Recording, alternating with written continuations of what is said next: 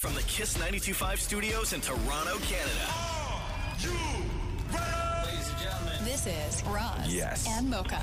It's Roz the Moke. What's going on? Hey guys, this is Bruno This is Mars. Selena Gomez. Chainsmokers. Lady Gaga. Calvin Harris. Celestia Cara. This is Ed Sheeran. You're listening to my boys Roz and Mocha. Roz and Mocha. My boys Roz and Mocha. The Rise and Mocha Show. Uh, between Roz and Mocha, who is your favorite? Mocha. Roz, it's Mocha. You guys are so funny, man. Congratulations, Lisa! Wow! You just won a thousand It's dollars. amazing. Y'all just made my entire morning. Keep it up. You guys are awesome, man. This is the Roz and Mocha Show podcast. You know when you order from Uber or Skip at the end, they always try and hustle you for more things. Like I know you want this, but maybe you also want this. Yeah, right? yeah, yeah. And I say no across the board. All them add-ons. All them add-ons. and yeah. from not even places that you ordered the food from. Mm-hmm. So I ordered tacos the other night. Okay. Tacos. Yes. Okay. Then I get the message that pops up that's like, hey, uh, maybe you would like some of these items to add to your order based on what's popular and available in your area. Let us just provide you with the list of the things other people are getting along with their order. Okay, so churros? so no, no, no. no. Again, I ordered tacos, okay? They sent me the screen. Um, they said popular items the most commonly ordered items and dishes from this store in your area. Okay. That they would like me to maybe add on with my tacos. Okay. Number one on the list clear blue pregnancy test. One packet, eighteen ninety nine. okay. Yeah. Number two on the list. Man, they know you. Number two on the list clear blue pregnancy test. Two packets, twenty five ninety nine. What the hell is going on? The top two things on my list of suggestions of maybe you'd like to order this, a lot of people in your neighborhood do, are both pregnancy tests. I This wonder. is on Uber Eats. It's on Skip, I think. I wonder if this is because, because I know Skip does this now. On top of food, like restaurants, Yeah. they will also go to like Shoppers or wherever. Yeah. they get like non-food related items for you. So I wonder if But how many people are ordering pregnancy tests with their food for it to be the number one and number two suggestion? well enough That for it to shows be number up. one and number two. But who's doing that? People in your neighborhood. Who is ordering a pregnancy? So anyway, so Sorry, I, let me I- correct I- this. Horny people in your neighborhood. I, I had I had no I had no use for it, so I, I didn't actually order the clear blue clear blue pregnancy test, either Uh-huh. the one packet or the two packet. That's expensive, by the way, twenty five ninety nine. Maybe not when you think about it.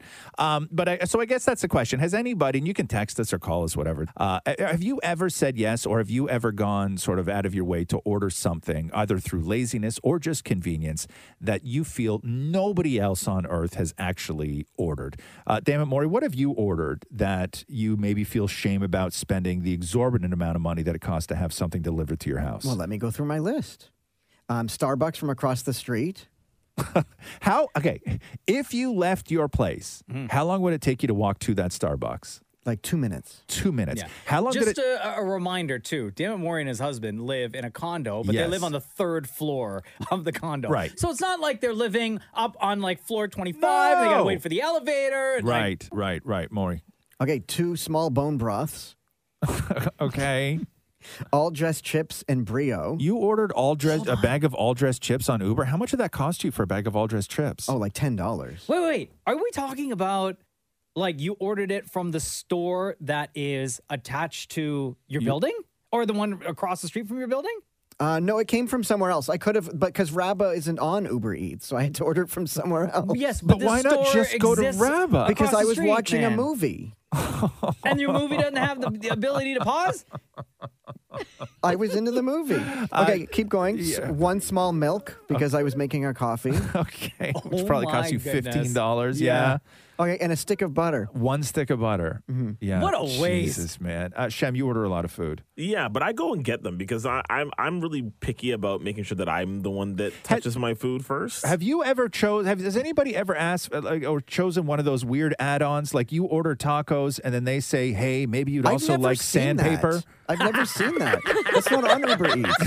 Right? Like Home Depot is just in the next plaza over. yeah, like I don't, I, I don't, I don't get it. Like who's doing this? Who is ordering, you know, pho, but also snowshoes, right? Like, Apparently people are. like it's it's. Do you order a lot, Deepa? not not a ton, but like the worst add-on I've ever gotten was like I ordered burritos. It was half off, and then when I went to check out, they automatically added a seven dollar bag of chips to the Oh, See, order. That's, that's good. to See, yeah, seven dollars for a bag of chips, and I I mean I still went ahead with it because I was lazy, but I was Yeah, like, see. this is the worst add-on. Seven dollars again, I want to know if anybody has added on anything that is just so far out there that had nothing to do with anything. Again, so I got That's probably the I- I- wildest one I've heard. I, I ordered from Skip. We ordered tacos, and they recommended, "Hey, popular in your area. A lot of people are getting this." And number one on the list was a Clear Blue pregnancy test, one packet for uh, eight ninety nine, and then the uh, Clear Blue pregnancy test, two packets, was number two on the list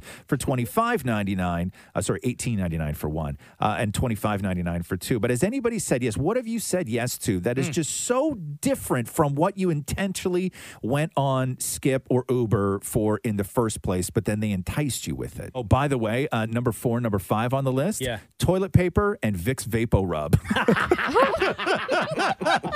Tacos toxic, bro. The Roz and Mocha Show podcast. Podcast.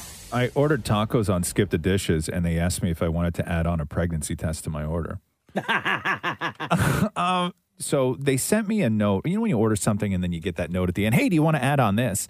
But the add ons that they said, popular items in my area based on people who have ordered similar things. Again, I ordered tacos and tacos.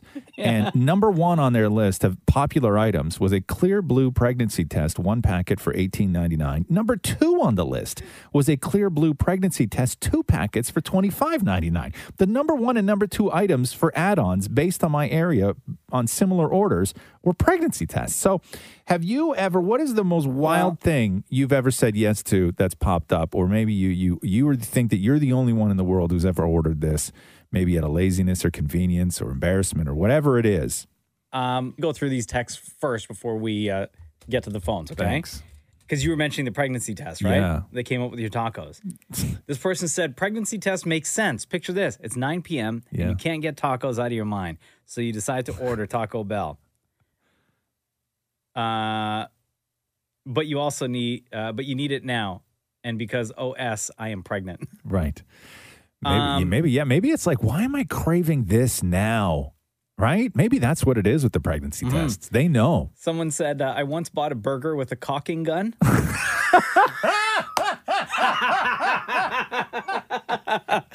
Somebody said, uh, My friend orders condoms to her house all the time. Come on. Look at Deepa's face right now. Why? Deepa, Why do Why? you think, Deepa? Why?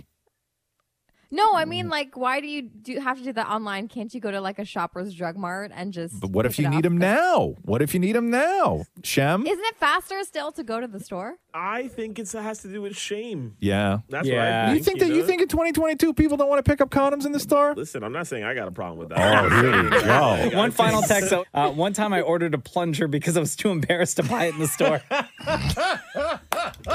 And you just let it. That you so it sat there for an hour and a half. Well, you waited for Uber to deliver a plunger. Uh, Vanessa, go ahead. So I actually Uber Eats myself a blanket because I was cold. You what? Say again? I Uber Eats, like I ordered on Uber Eats a blanket. A blanket. So I was at an Airbnb and they didn't have any blankets other than like the comforter on the bed. And Where were you Airbnbing? Like, was it in, a in a place where they like the area you weren't familiar with? um, not really. Like I've Oh. been, I've been in Toronto. Like I was, I'm familiar with Oh, Toronto. so you couldn't Okay. go to like the bay or something and go Yeah, buy I a was- blanket? No, she was cold now. So I, I ordered it from Walmart because I didn't want to leave. So Okay. you went. So you Uber. You went on Uber Eats, Walmart, and ordered a blanket. Absolutely, and it was uh, probably about like sixty dollars. Sixty bucks. Damn. What was the surcharge on that? Or that's like including the surcharge. So yeah, so the blanket itself was thirty, and then the rest. Oh my god. no, you double paid for that blanket. Hey, yeah, I, did- I get that. Why go out? It's only colder outside. yeah, exactly. That's what I'm thinking. And from the time, Vanessa, the time that you ordered the blanket when it arrived, no, Uber Eats the blanket. how long was that? It was two hours. Two hours? Oh my god! Yo, you could have drove to Walmart, bought that joint, and come right back Doesn't home. matter. Wha- But or you could just sit, or you just sit in a warm bath and wait for the doorbell to ring. right? That is Damn. crazy. Thank you so much, Vanessa. My love. Here, Before we get to this next call, somebody said uh, um, that they ordered Drano. Drano? but I low key needed it. All right, Tarazamoka, what's your name? Melissa. All right, Melissa, go ahead. Uh, so I, the worst add-ons I got was the number one was condoms, and number two was bananas. Related. or for practice, right? Or for practice. You don't know. Oh my God. You don't Thank know. you so much. Thank you for that. The Roz and Mocha Show podcast. Podcast. I'm going through this uh, article here. These Italian scientists. Uh, put to- buongiorno. buongiorno, uh, put together an, ar- uh, an AI machine, an artificial intelligence program to Mm. determine what the factors were to, if your marriage was in fact doomed. And what I'm guessing, what I'm getting from all of this is, you know, the old adage, happy wife, happy life, Mm-hmm. right? You hear that all the time bumper stickers in movies, everything else. Coffee mugs. Coffee mugs, happy wife, happy, happy life. Yeah. What I get from this is that it's actually happy husband, happy life. Yep. Mamma mia. So they collected data over 12 years on 2,000 couples. Out of those 2,000 couples, um, 914 broke up. So 45% broke up Wow. after after the uh, after the 12 years. And this is from the Italian study? Yeah. Okay. So, but it's it's they they were like they collected like twenty thousand pieces of data from these couples over the over the twelve years, and then they put it into their machine. They started doing algorithms. Everything From all their else. paisans? From all their paisans. And what they what this comes down to is life satisfaction of both partners. So the key factors on whether a marriage is going to last or not is the women's percentage of housework the life satisfaction of both partners, general marital status, the woman's working hours, the woman's level of openness, and the male's extroversion levels, meaning kind, wanting to do things, all of all of this stuff. There's a ton of variables that went along uh, with this when it comes to the relationships. Now, if the man in the relationship is feeling good and is highly satisfied with his life, that increases the female partner's life satisfaction and they fight harder for the relationship. If the man's satisfaction goes down, women tend to dip because, as we know, the divorce rate in America is at like 46%. Two thirds of divorces are initiated by women. Mm. So it's women who tend to dip out of relationships that they're not getting the satisfaction. And according to this study, it's when dudes are, when their level of grumpiness and checky outedness of a relationship, that's when women tend to bail. Yeah. Right. So it's They're like, "Ciao." So happy husband, happy life is what I think that this comes down to, which is Mo- which Maury's is sitting there very nodding weird. his head yes to Yeah. everything I, that you're no, saying. I get it. I get it. When Matthew's happy, the world is a better place. Is that what it is? Yeah. uh, Deepa, you're newly you're newly married. Yeah, you guys were all looking at me when you're like, women are the cause of divorce. They're the No, ones I that didn't. No, no, no. That is Uh, not what no, I no, said at that's not all. what he said. Nobody said women were the cause of I mean, divorce. They're Girl, the turn ones that up your like headphones. initiate. women women initiate divorce, but that's just factual though. That women initiate Uh-huh. two thirds of divorces, but it's based on all of these variables though. That's the thing. Yeah, but I mean, I guess like if your husband's happy, it makes sense that your marriage is happy. I'm six months in. I don't have a lot of intel into the situation. Nobody's Deepa, Deepa, Deepa. Nobody's looking at you like an expert. If we we're wanted a not looking- relationship expert, we'd go to damn it, Maury's. 16 years strong. Okay, 16 years strong. Is strong the right word to describe their relationship, though? I would say that if we Yes. can make it through COVID and everything else, we are good. How many days until your husband Matthew goes back to work full time, Maur? Oh, April 4th. The Roz and Mocha Show podcast. Podcast. Love is blind, huh?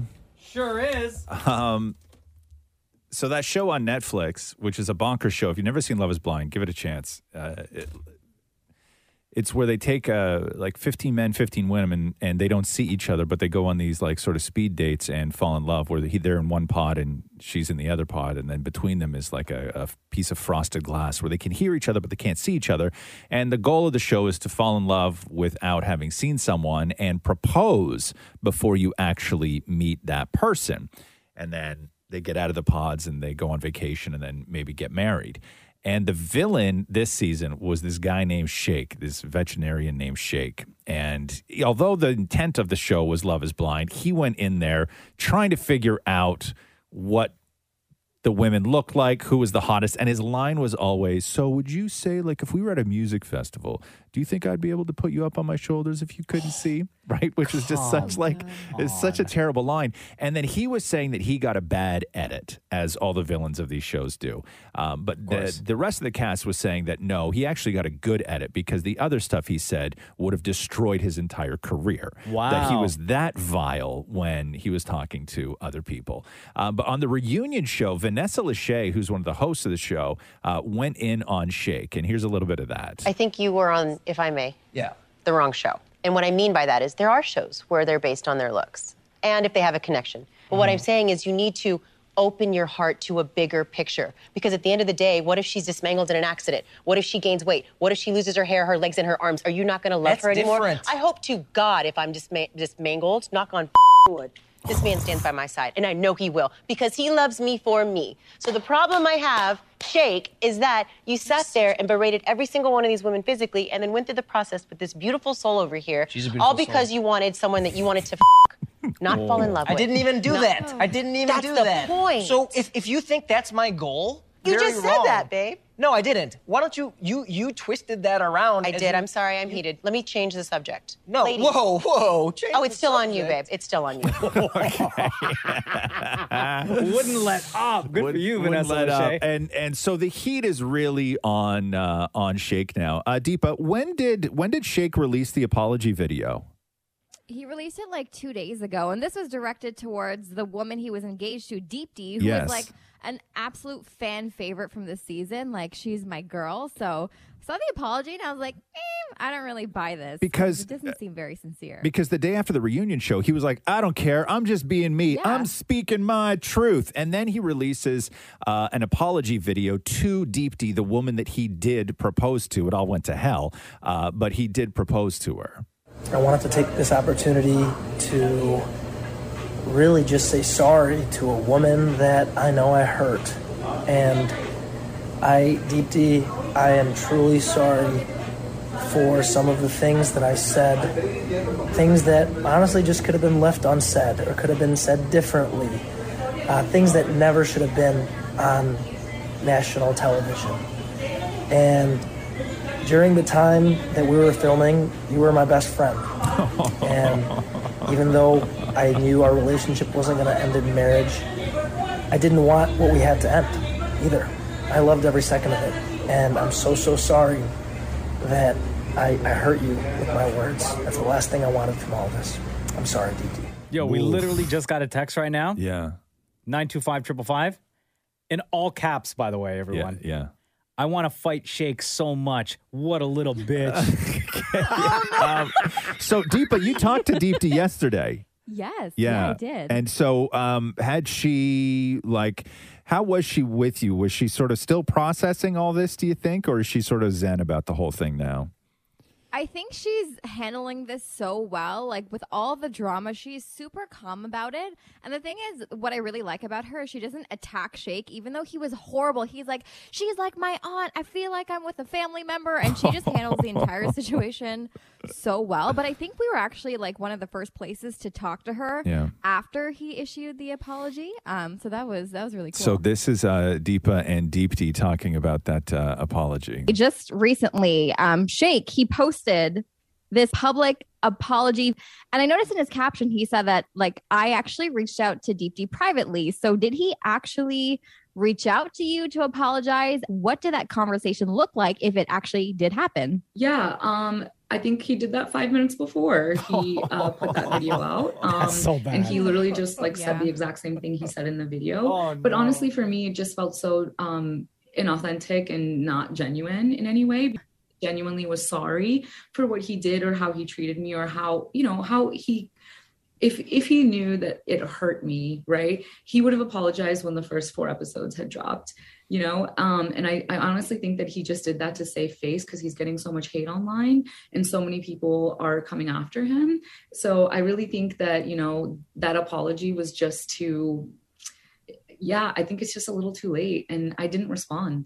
But like it just was so not authentic and like not personal and I'm just like what is this? Like his whole social media is kind of like an oxymoron to me because literally if you look at the the video from the week prior, he's saying how he's not sorry and that video is still up.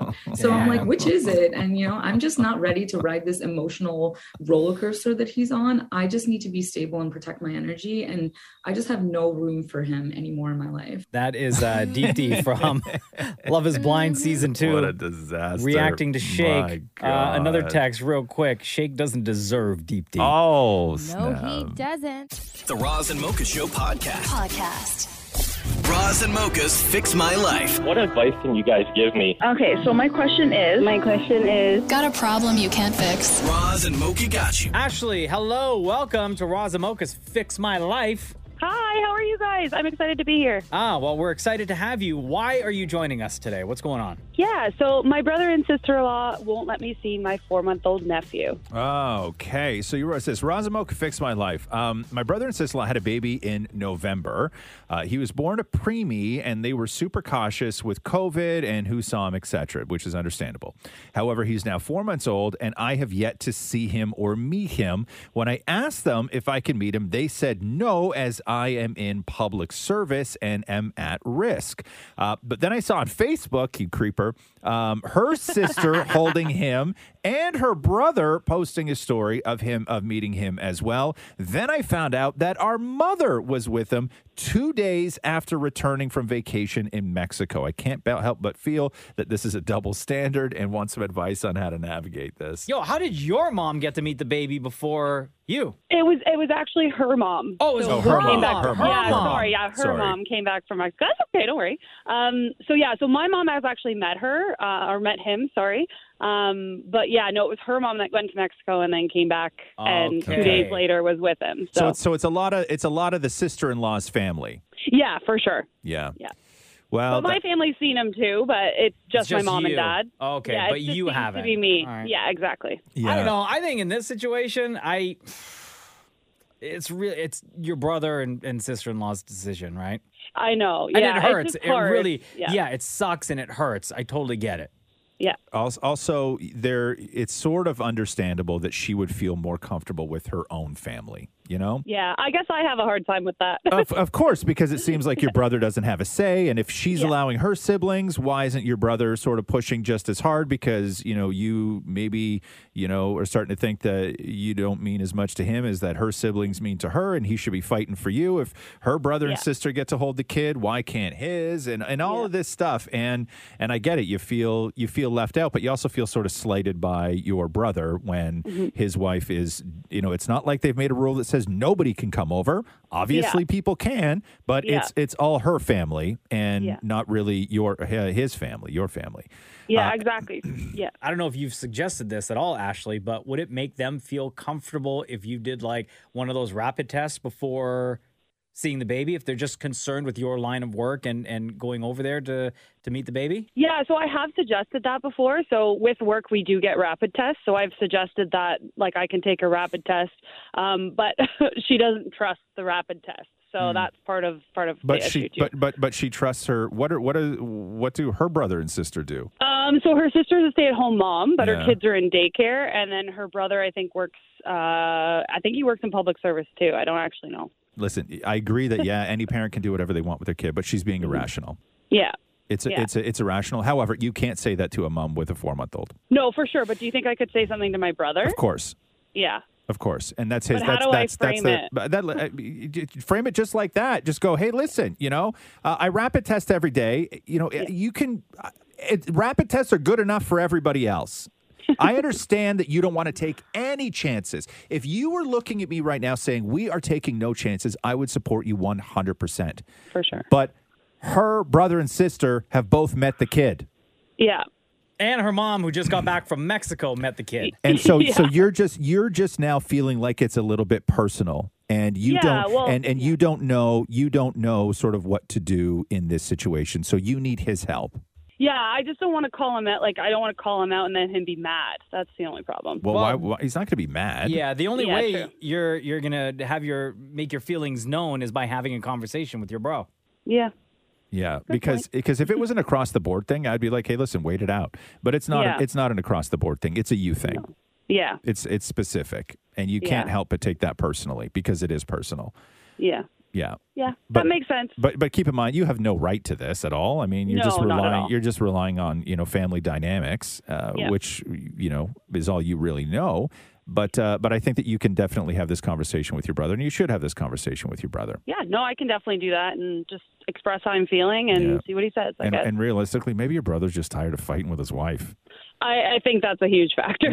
right?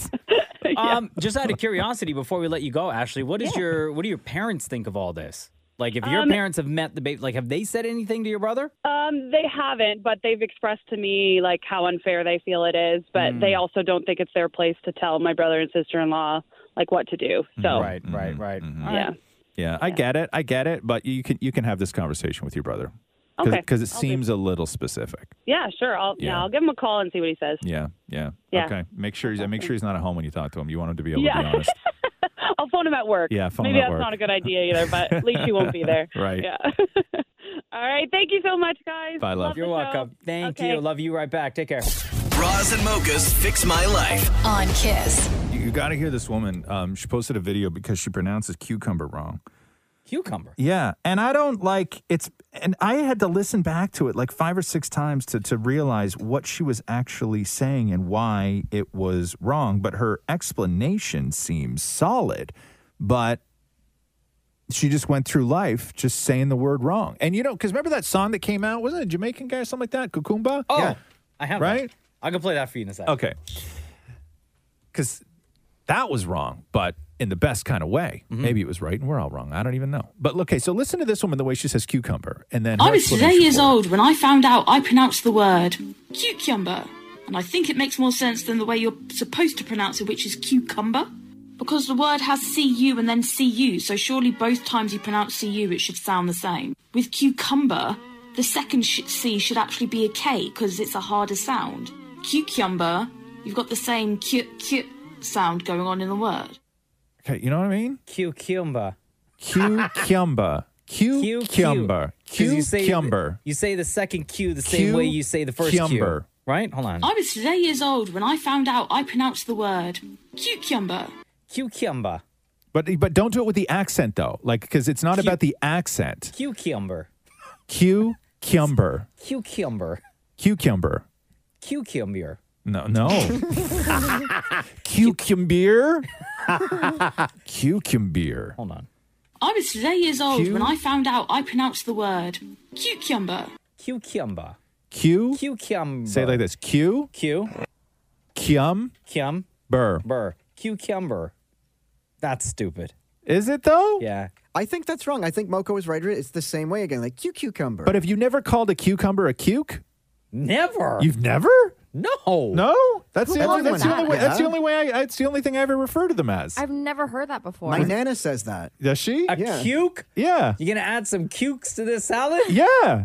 Nah. Yeah. I don't like That's- cuke in my salad. That's a tasty cuke. You never said that? No. You've never, Cucumber. You've, you've No. never said cuke. Never. Really? Only cucumber. Oh, I've, I rarely say cucumber. That is one juicy cuke. Yeah. Doesn't that kind of like cute? Kind of sounds like pubes. Like What? that's what. what? No, it doesn't. Cuke sounds like pubes. What? I don't know why my mind doesn't. went there, but yes, it does sound like pubes. Pubumber. Pubumber. No. No. Um, hold Pubumber. on, let me find the song. that you were- cucumber. Yeah, so she says it cucumber, right? Cucumber. Um, QQ. Like she but you're wants to say talking about- QQ, cucumber. the Jamaican guy Q. Yeah. that says cucumber differently. Yeah, this is cucumba. from uh, 2017, Cucumba. where this made it online, and then somebody remixed it, and it turned into like a real hype song. Oh, Climax plays it. Yeah. Um, here, I'll play this for you real quick. The cucumber, or as they call it in Jamaica, cucumba. Yeah. Cucumba. Vitamins, minerals, very high number. Silica, hair and nails get longer. Other vitamins make your bones them stronger. Anti-wrinkle make you look younger. Hmm. 95% water. Kidney cleanser, great hydrator. Detox, fiber, good regulator. Your body good things. Don't be a traitor. Get the cucumber. Cut it in a slice. Put it in a jug of water overnight. You know what you get for a fraction of the price? Energy drink full of electrolyte. Roaring salad is one of the use uh, as a base for your vegetable juice. Another surprise put a slice on your eyes. Take away the dryness. Revitalize. Oh yes. One thing I have left, cucumber can also help with bad breath. Wash away the bacteria that cause the odor. cucumber water instead of soda. A Maccabea Medical Monday. Cucumber. Wow. like so talented, like crazy talented, And man. then, and then somebody remixed it and put a beat behind it. Welcome to Maccabees Medical Mondays. Well, well, well, well, welcome to Maccabees Medical Mondays. Welcome to Maccabees Medical Mondays. Today it's all about this the cucumber, or as they call it in Jamaica, cucumber. cucumber. cucumber. Yeah. Cucumber. Vitamins, minerals, very high number. Silica, hair and nails get longer. Other vitamins make your bones them stronger. Anti-wrinkle make you look younger. Mm, 95% water. Kidney cleanser, great hydrator. Detox fiber, good regulator. Give your body good things. Don't be a traitor. Get the cucumber, cut it in a slice. Put it in a jug of water overnight. You know what you get for a fraction of the price? Energy drink full of electrolytes. Roaring salad is a one of the use of as a base for your vegetable juice. Another surprise, put a slice on your eyes. Take away the dryness, revitalize. Oh, yes. One thing I have left, cucumber can also help with bad breath. Wash away the bacteria that cause the odor. Cucumber water instead of soda. Cucumber. And like cucumber. I love that. I love that guy. So good. Yeah. Yeah. I don't like cucumber though. Oh. The Roz and Mocha Show podcast. Podcast. Everybody all tired today because of uh, the time change and stuff like that, or is everybody good? Um, I think I'm good now. Yeah.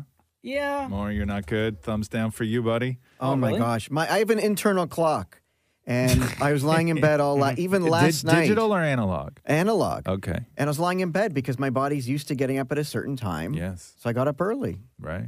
And so what, you're messed up now? I'm like jet lagged. Yeah. Yeah. Yeah. That's what gets you. You'll I be think I'm fine okay. tomorrow. Yeah, I'm okay now. Yeah. I'm going to I, be I'm not like any less tired than I normally, normally. am. No, I'm always tired. Yeah. I'm just always tired. You know, I never understood that. Like when you would say years ago yeah. that at any point of the day, you're always, always I'm tired. always right? tired. Yeah.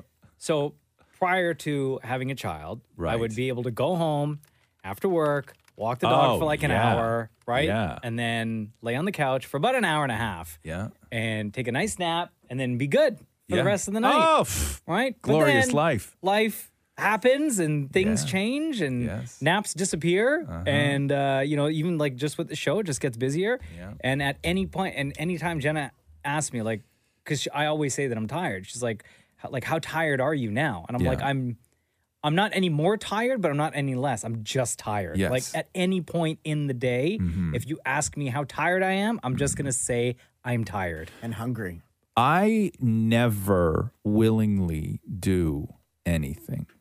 Every single thing I do in life, I have to force myself to do. oh wow like everything i'm not at that point Everything. yet i'm not at that point yet Everything, everything I do, I have to force myself to do. Even smile?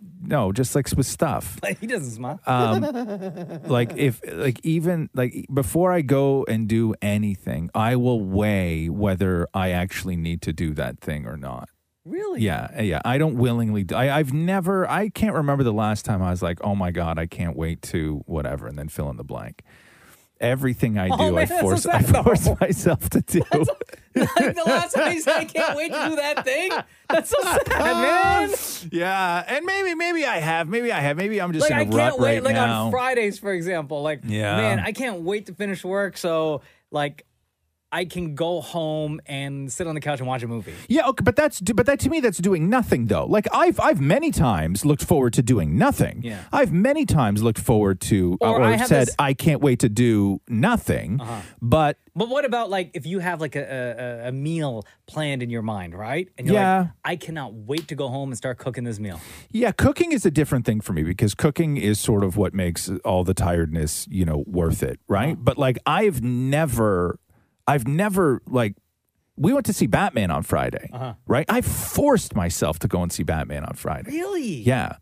Yeah, like forced myself So it to was go see Catherine that had to say to you, like, let's go see Batman? Of course. Of course. Or else you never. Like, I the- would- I just the wouldn't have gone. The suggestions never come from you. no, huh? I just wouldn't. For I just anything? no, I just wouldn't have gone. It sounds exhausting to me going and going and sitting there in the dark for three hours. Fall asleep? right? It Did you sounds, fall asleep? It sounds exhausting. No, I didn't fall asleep. Really? No, Not even for a minute. not even for a You second. didn't feel like tired, like where your eyes are half. Oh, it was such a fight. No, I brought a giant sandwich with me that I knew was going to take me at least an hour to eat. Tuna? In Tuna. in the theater? Yeah, I did. Yeah, with Dijon mustard on it too, so it smelled real good. Uh-huh. The Roz and Mocha Show podcast. Podcast. Maury, fix your camera. Oh, shoot. I didn't sign into Jesus, man. What are you doing? Microsoft Teams here. What are you doing? I just turn it on and it is where it Fix is. it. Take a look at it, man. If you don't know, Dan and Warren and Like- Shem are in a different room from where Yeah. Roz and I are. Just fix it all up, man. Like communicate through Teams. Your lighting is so terrible. Your camera's all wonky. Lighting's bad no matter where I go. nah, you is need to that- fix is your that- face, son.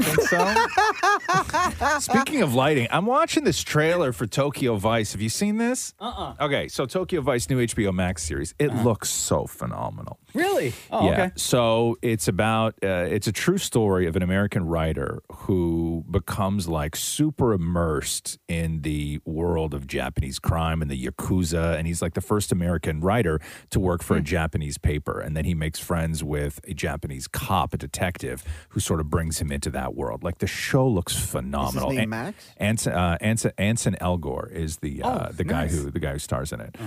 Um, and I'm watching the trailer and I can barely see what's going on. It's so dark. Everything that I you put watch your now, readers on? every it's not about it's not it's not a sight thing. It's everything is so dark. I can barely watch anything. If it if it wasn't Batman the other day when I went and saw that, which Hmm. is I bar- I watched thirty percent of that movie. It's so dark. I don't know what's going on in that movie. You didn't see the Batman? No, barely saw the Batman. I you could see barely Riddler? see the Batman. barely Catwoman? Hmm. saw the Riddler. This is so everything is so bloody dark Yeah. that I can I I, I don't enjoy t- like television and movies anymore. Ever- I can't- I- and I don't know. It's not an old thing. Can you change? Can you raise the brightness? Well, no. So I'm reading an article yesterday where they're talking about how everything is super dark and and uh, and and you know the way that uh, movies and television shows like uh, Euphoria they brought into this because that's another show that I had to stop watching because it was too dark. And I don't mean in like content. I just mean the show's too dark to watch. Because most stuff on that show happens at night. And then so this uh, this article I'm reading from they talked to all these cinematographers who work on these shows, and and their answer to all of it was, it's not too dark, it's intentional, and believe us, the stuff you see is the stuff we want you to see. Okay, that makes sense. No, it doesn't. Sure it does. It doesn't make sense because I don't see anything. It's purpose. It's like on purpose that everything is dark. And then they go, the worst thing you can do. The cinematographer that tells a story about going to his parents' house, and his parents have the uh, uh, the contrast like bumped all the way up on their television Yeah. because it's so bright. And he's Oh, like, you don't wanna and do he's like, that. I was horrified. I had to go in and like turn it all down again. Yeah, and I'm yeah, like, yeah. but you can't watch your show. It's not the intent. It's so bloody dark. Do you remember that game? You didn't watch Game of Thrones. I did not. Game of Thrones was the like the first one to really do this, Uh-huh. where they had a they had a full battle scene with like hundreds of actors, and you couldn't see what was going on. The screen was black the whole time, and then all of a sudden you'd see like blood squirt by somebody swing a sword. Oh, I heard. you Yeah, couldn't and then see anything. people were You- complaining yeah, about that yeah, online, right? Hmm. Yeah, you couldn't see anything. Anyway, so I believe Yo, that, you know what's so weird is we're talking about like just like stuff on TV and Yeah. movies, whatever, being so dark. Yeah. And as you're telling the story, Yeah. like you're constantly rubbing your I eyes. know, I 'Cause even know. talking I know. about My how eyes are dark- strained right now.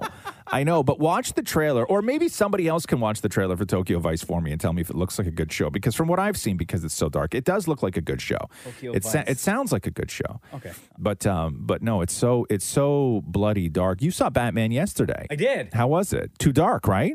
I fell asleep twice. You fell asleep twice. Why? Because it's No, I was sleepy. oh, You went right after work. I know. Welcome out to a three-hour movie after and had a waking up. drink before. Did you? what did you have? And a big plate of pasta. No. What is the matter with you? What is the matter with you? Shoot, 11, it was like um, it was like eleven thirty in the morning, and I'm downing a big plate of pasta that had like a a, a veal and uh, what was it? Veal and lamb ragu, And what did you- What did you have with that? What did you drink? Oh no, no, I wasn't. You didn't? You didn't No, have a no, drink? No, no, little glass of wine or No, no, anything no, like no, that? no, no, no. But Okay. still, it was like the heavy pasta. Okay, put so me you over. Uh-huh. you had a heavy pasta i- in the morning in the a.m. and then Yeah. you went you thought going to see a 3-hour dark movie was going to like be fine. yeah. And Well, I so- had a bag of candy too. Okay, how long how long before you fell asleep the first time? Like twenty minutes. 20 minutes. Yeah. and then at around like an hour or maybe two Yeah, hours in, yeah. I When- fell asleep again. When you woke up, did you know what was going on Nah, or just no give idea. up? I still, you yeah, I gotta still give up don't. at that point. I still don't. So how I have much- To, I have to watch it again. So the movie's three hours. How much of it do you think that you miss from being asleep? Like, are we talking minutes or are we talking an hour? no, maybe like thirty minutes. Oh yeah, that's it. yeah, So there's some plot holes. Did you there. see the end? Or you sleep? To, you sleep like? Did you miss the end? the very end? Yeah. Oh yeah, no, no, I saw it right up until the credits. Oh, well, like okay, Uh, like so, sorry, excuse me. Okay, I know how the movie ends. okay, yeah, okay. You slept for an hour during a three-hour movie. I need to know if you watched the end. That's not a dumb question. Okay. Yeah, yeah, yeah. yeah. Anyway, you loved it though, right? No, it was great Yeah. from what I okay. remember. The Roz and Mocha Show podcast. Podcast. But Thursday, St. Patty's Day. Yeah. 17 degrees is what they're calling for. Are people going to go crazy on St. Patrick's Day? You think this year they are? Man, I was hoping to go for What? dinner with my mother on Thursday. So why I'm can't you? Because I'm never going to get a table anywhere. Is she Irish? No, I didn't know it was St. Patrick's Day. No, Oh, but she likes eating dinner.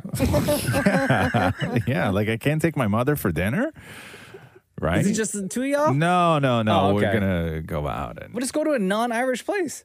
I can get you a table at my favorite Jewish restaurant. which is what? Oh, United Bakers. They have an amazing. Um, Was that a deli? yeah, but they have noodles and I'm not gonna cottage take cheese. my mother. I'm not gonna take my mother for noodles and cottage cheese at And a, at a cashews. deli. "Oh, We're going to go get sandwiches. Like- Maybe she likes a good smoked meat. Jeez. yeah, just take it to a non um, Yeah. Irish place. Yeah. Restaurant. This is a guy who's never been for dinner with his mother. Um, Oh, You know what's funny? You said that. I'm like, oh yeah, that's me. Boom, roasted. Thank you. Doesn't know how to do it. I apologize, Maury. That was really low. No, it was really funny. I know, I know, I know. But when I say things, I, I will listen. If there's anything about me, you know, okay? I will say terrible things, but I will immediately apologize afterwards. immediately, immediately. Like I won't wait till later on. Hey man, that thing. Like I will immediately apologize. So yeah, so I want to take my mother for dinner on Thursday, but it's gonna be a mess out there I guess it depends on which neighborhood you go to. because this is like the first real thing since years. COVID, right? Yeah, Like in yeah, two yeah. years is St. Mhm. Patrick's Day. Yeah. it's like the first. Because now all the big celebra- all the, the, the big celebrations that we normally take part in as groups, Yeah. we're allowed to do again, Right. Oh, right? And the parade is back again. So the, Is there, are they doing a parade? They're doing the parade and everything. No, they're yeah. not. Uh-huh. Even in Dublin. Yeah. Jeez, man. Everyone's gonna be going like, listen, you got two years of pent up. I know. St. Patrick's Day to celebrate. I know. She'll still People be are gonna hung- go all out on Thursday. Your mother will still be hungry on Friday. Just no, move it I to can't Friday. do it. No, Thursday, Thursday's my only day. I'm, I'm just. your I'm- mother's so busy? Yeah, yeah. I'm listening. time for don't, your don't, mom. don't worry about my schedule and what I do with my time. Yes, I am. Thursday's my only day. You're busy Saturday. I'm busy Saturday. Yeah. Okay. Don't look at me like I got nothing going on. I got stuff going on, man. Bro, you never talk about the stuff going on. Well, that's because I got secrets. right? You know, I'm not like, you know, I know Maury has nothing going on because I just look at it. I, I don't even look at his Twitter. I just go to my inbox because Maury sends me everything that he's doing. So I know Maury has nothing going on. Boom, roasted. Thank you. I mean, if I if I'm ever like, hey, what's Mocha up to? I go to your Instagram. I'm like, oh, shoveling the driveway. okay, I know you got nothing going on. Boom, roasted. Uh, but I'm a busy man. sure you are.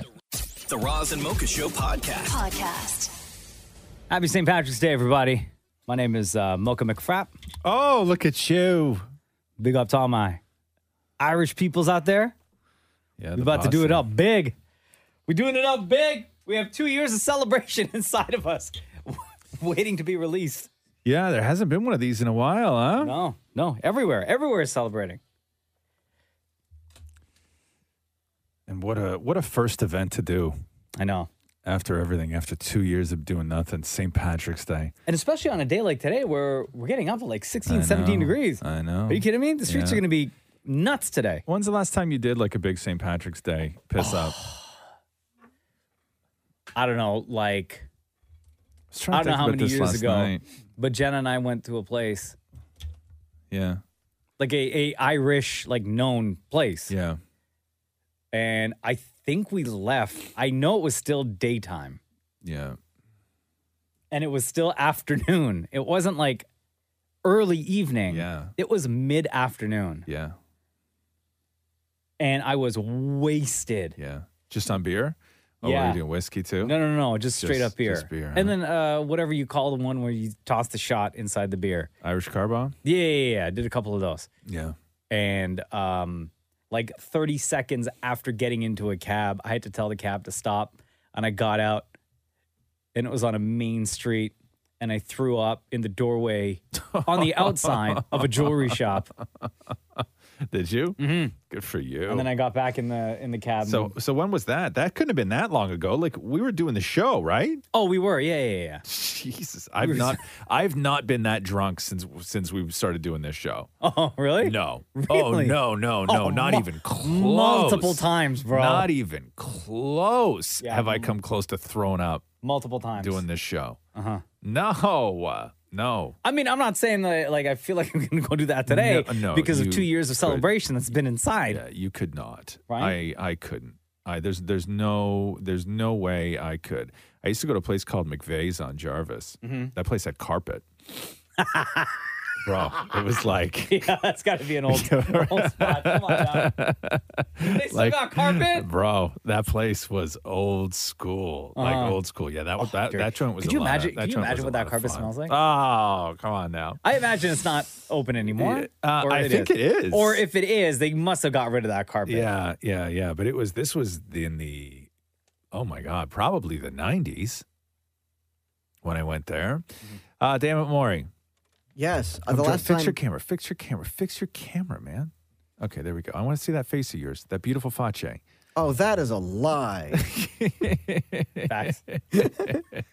When's the last time you did? Uh, uh, have you ever done like a super St. drunk Patrick's thing? Day, like a Saint- super I, I've- drunk Saint I usually Patrick's go to Day? St. Patrick's Day to uh, pubs to talk to people for our show. right? But, But you not don't like with- you don't partake though. with friends or, like, just, uh, to Oh, you hang can't out. drink when holding a mic. Yeah, says you can. Uh-huh. says like every rock star that has ever walked on stage.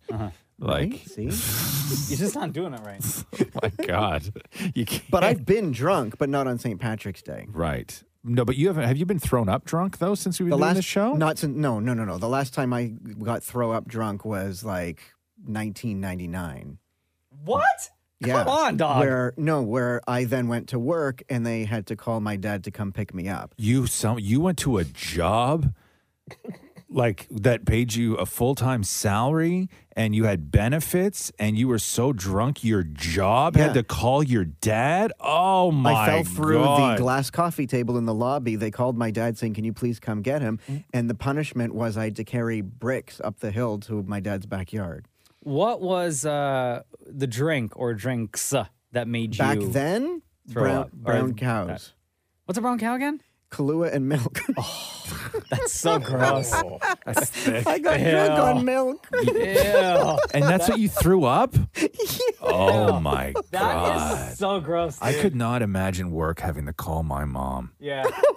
Like Come that pick- is come like pick up your son. that is has that ever happened to anybody? No. Have you ever known anybody that got in trouble at work and Never. work called their parents? Never. My dad Come was pick up so your kid. embarrassed for me. I didn't get fired.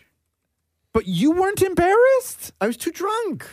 No, but Oh even my afterwards, like God. just to go back into work like the the very next day. No, you hold, you hold your head up high. And did nobody at work like nobody volunteered to like take you home or make sure you were safe? No, the guy was on straight, air. They went straight to calling your dad. Yeah, the guy. How did they know your dad's number? I, they got it from my phone because there's no security back then. oh my god! Was your dad like uh, your emergency contact? Poor, your poor father. Gee, I've never heard of that before. Somebody getting in trouble at work and work calls your parents. like that's like who does that happen to? Man, that was like nobody. that was like the biggest L you could have. The Roz and Mocha Show podcast. Podcast. Happy St. Patrick's Day, everybody! Big celebrations happening. Uh, we're watching all the footage out in Ireland right now. Streets are busy. Yes. And people have two years of pent up celebrations that they need to release today because obviously the pandemic had uh, halted all St. Patty's Day celebrations last year. Streets in Ireland were empty. Today, full. People drunk already. Uh, Already. David Morey made some calls to uh, some cold calls to folks in Ireland to find out how they're celebrating and also tell them some jokes. Did you do it in an Irish accent, more? Oh, I don't want to spoil anything. Oh, okay. You could have just said yes because I just gave it away. Oh. Presumably, if it was no, you would have said. How's it going? Oh, top of the morning to you. All right, so how are you celebrating St. Patrick's Day? Well, I will be going and calling into some lovely pubs in Dublin city centre and around the country and having a few Irish whiskies to celebrate and a few beers with a few of my friends. Okay, let's say that we're cheersing for a beverage. Give me a traditional Irish cheer. May the roof above you never fall in and those gathered beneath never fall out. And may your bank account always be bigger than your eyes for a pint. Dippity dippity do. Happy St. Patrick's Day to you. I love it. It sounds exactly what, what leprechauns are like. Of course it is. Let me hear your best leprechaun.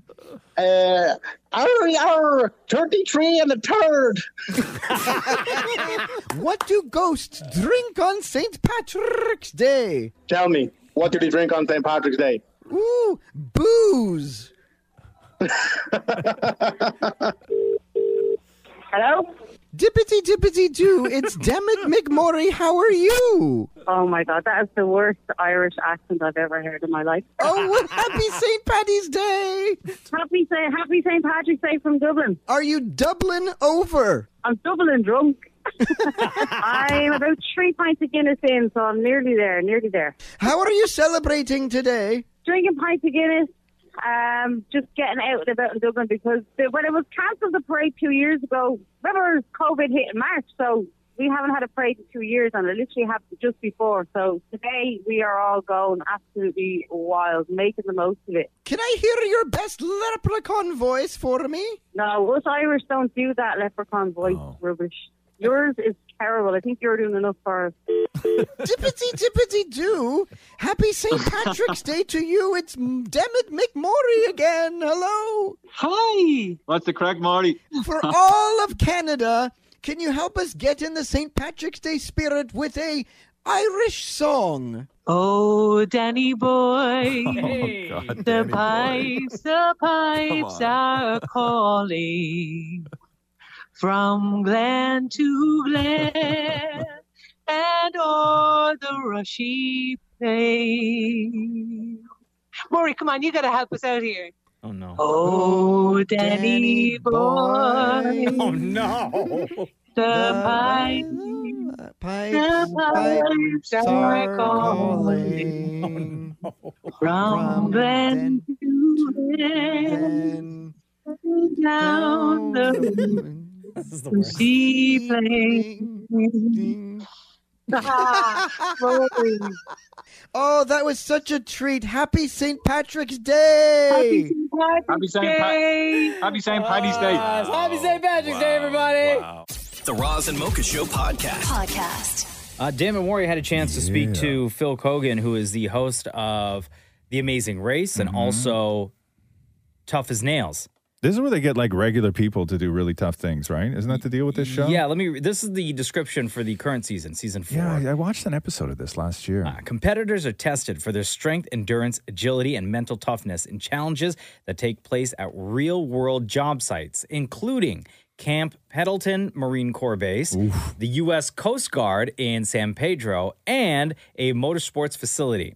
One by one, the contestants, who include a crop duster, an iron worker, a construction foreman, a carpenter, and a diesel mechanic, are eliminated until a winner is named. The series proves that toughness comes in all shapes and sizes, and it celebrates Americans Mm-hmm. who don't think twice about working long, hard hours and getting their hands dirty to keep their country running.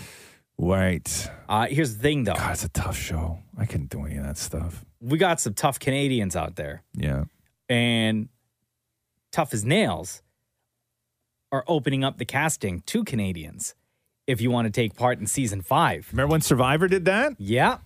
Canadian won. Um, tough as nails, cbscasting.com if you want to apply for season five. Sure. Uh, this is Damn It Maury with host of the show, Phil Kogan. So you finally realized that you need Canadians on your little show, and it took this long. Oh, on, on the little show. Wow, way to to get that in there. Um, I thought it was a big show. All right, yes, no, of course.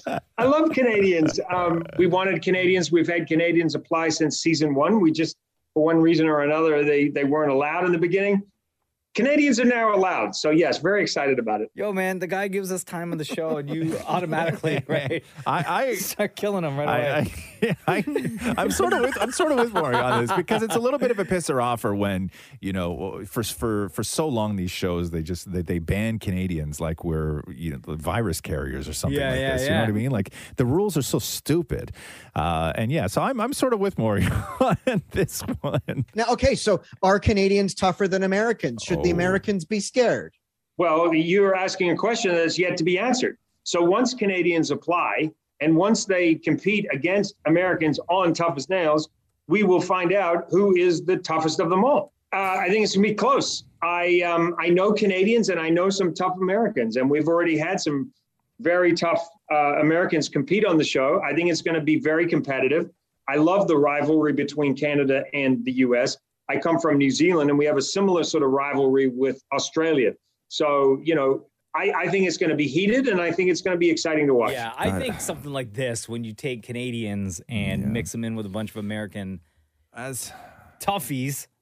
as a nation and as a show, I think that we should have sent a better representative to demonstrate how tough Canadians are than damn it, Maury. oh my god! You know what I mean? I am so glad you said that. You know what I mean? I like, swear- Mo- like Maury's the one right now talking smack about how tough Canadians are. I'm like, Well- we could, like, we- we could have done better than that. No I am offense, Maury. So happy you said that because listen to this. This is damn it, Maury talking to Ugh. Phil Kogan, the host of Tough as, Tough as Nails, where uh, Canadians are now allowed to uh, to apply. I'm so glad you said that, Roz. I've got to argue the show's title with you. It's called Tough as Nails, but are nails really that tough? Because whenever I hit a nail in the wall, it tends to bend left or right. So I don't know if nails are as tough as you think. Wow, Maury, you really had to go there. Okay. So are you yeah, wow, Maury. I look, if you were tough as nails, you wouldn't use a hammer. You just use your hand and then try driving that nail in and then see whether you think a nail is is tough. Sure, I guess. Or maybe I'm just using the wrong nail. I just think there are. try your tougher- head try your head it might it might you know just rearrange things in there and you would never ask a question like that ever again Maury. I just think there's things that are tougher than nails. Uh, okay name them like t- tough as steel okay uh, what is a nail made out of touche wow. I've got to say, Uh, that just rolls Wow. off the tongue welcome to toughest steel wow thank you Maury, for that yeah i'll try the marketing campaign on that one So this is who's representing us to entice to show Phil Kogan, the host of Tough as Nails, Yeah. what Canadians are made of and why we deserve to Right. be on the show. Right. Tough as mother's guilt, huh, Maury? you know what I mean? Right? Like, let's call it something that's actually tough. if Canadians who are listening to this right now want to sign up for Tough as Nails, give them the sales pitch. Why should we apply? it's extremely important that a Canadian kicks the ass of an American on a network primetime reality competition show, number one. But more than that, it's important that Canadians who are working way up in Saskatchewan, way up in Churchill, in the remote regions of Canada, show the rest of this country and the rest of North America and the world, because the show is broadcast all over the world, just how tough Canadians are. Real people in real life who are real tough. It's important that Canada represents. Okay, now are you going to eliminate me from this interview? I'm very sorry to tell you, you have been eliminated from the race. I could have eliminated you so long ago for some of the indignant questions. I'm going to talk. Where are my people? I'm going to talk to somebody about you. Uh, you're uncontrollable. How have you stayed on the air all these years? I don't know, people love it. Yeah, I can see why. You make people laugh. It's good. oh my god, that is amazing! Thank you to uh, Phil Oh, Kogan for for giving us time on the show. Um, listen. Tough as Nails season five. Yeah. Canadians are, are Do being it. cast right now. Tough as Nails, CBScasting.com. The Roz and Mocha Show podcast. Podcast. I have a Florida man story for you. Oh, God. yeah.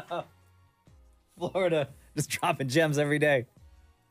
A Florida man was arrested after phoning the police to have some local meth tested for authenticity after he purchased it from a local bar. He called 911 because he was worried he had purchased bath salts and told officers he was, quote, an experienced drug user who knew what it should feel like to smoke meth.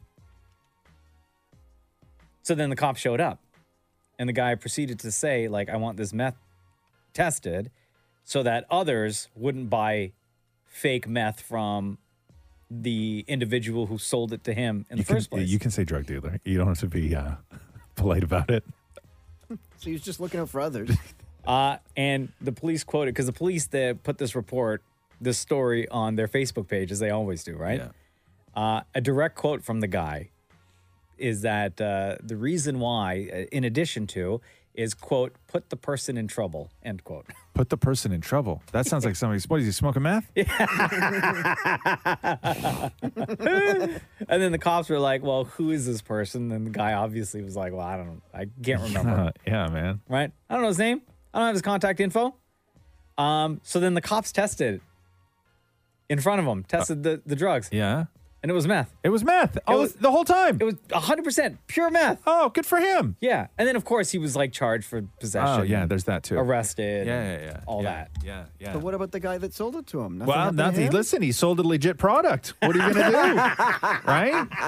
Yeah. No word on that gentleman, Mocha? No? no, no. The Roz and Mocha Show podcast. Podcast. Roz, Kim wants to give you some props. Oh, yeah. Go ahead, Kim. Kim said here in this text, Hmm. my husband made Roz's chicken wings last night. They were excellent. Not going back to any other method. Oh, yeah? This was Yeah, your it uh, was your perfect. your baking it in a oven technique where you crank the heat all the way up to I think it was 400, right? 450. 450. I do it 450, but did- you have to have him on a wire rack, though, right? Yeah, he did. He did. He totally. So what he did was, um, you know, he had he listens to the show all the time. He listens to the podcast all the time. So I think he kind of had this in the back of his mind that he was going to do this one day. so he went back. He went to the podcast and he looked for the podcast that talked about the chicken wings, Right. and then he referenced the recipe again. And then yeah, he followed it. So Yeah. he had the wire rack. He had everything. And uh, yeah, he did it. He did it just like you said. Like and drench we're him, excellent. drench him in vegetable oil, and then more salt than you think you need, pepper at the end, all that stuff. Yeah, and they were good, right? Like those, like tho- those bones just like come sliding right out, right? Yeah, they were awesome. Yeah, the best. We had a whole bunch of sauces, so we like we sauced up a Mm. couple one way and then a different way. Yeah. And this was your husband's first time trying out the recipe, right? Yeah. Yeah. So like he didn't like fill up the kitchen with smoke or anything like that. No alarms were going off. Like he just followed the recipe yeah. exactly and it worked out. I will tell you that the smoke alarm did go off a couple times. Yeah. Yeah.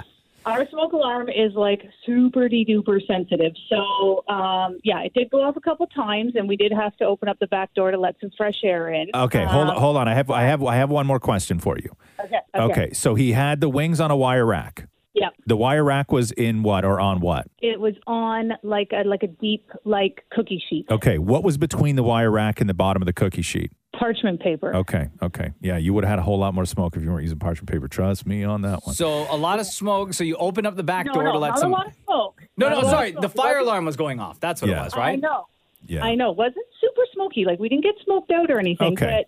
but the alarm went off. Yeah. So again, um, best the best chicken wings I've ever made, and I and I'm a huge fan of deep fry. Like I own a deep fryer, Yeah. right? Yeah. Like I, I do. Understood. I own a deep fryer. When I make chicken wings, uh, I get them and I stick them in a bowl, cover them in vegetable oil. Super simple.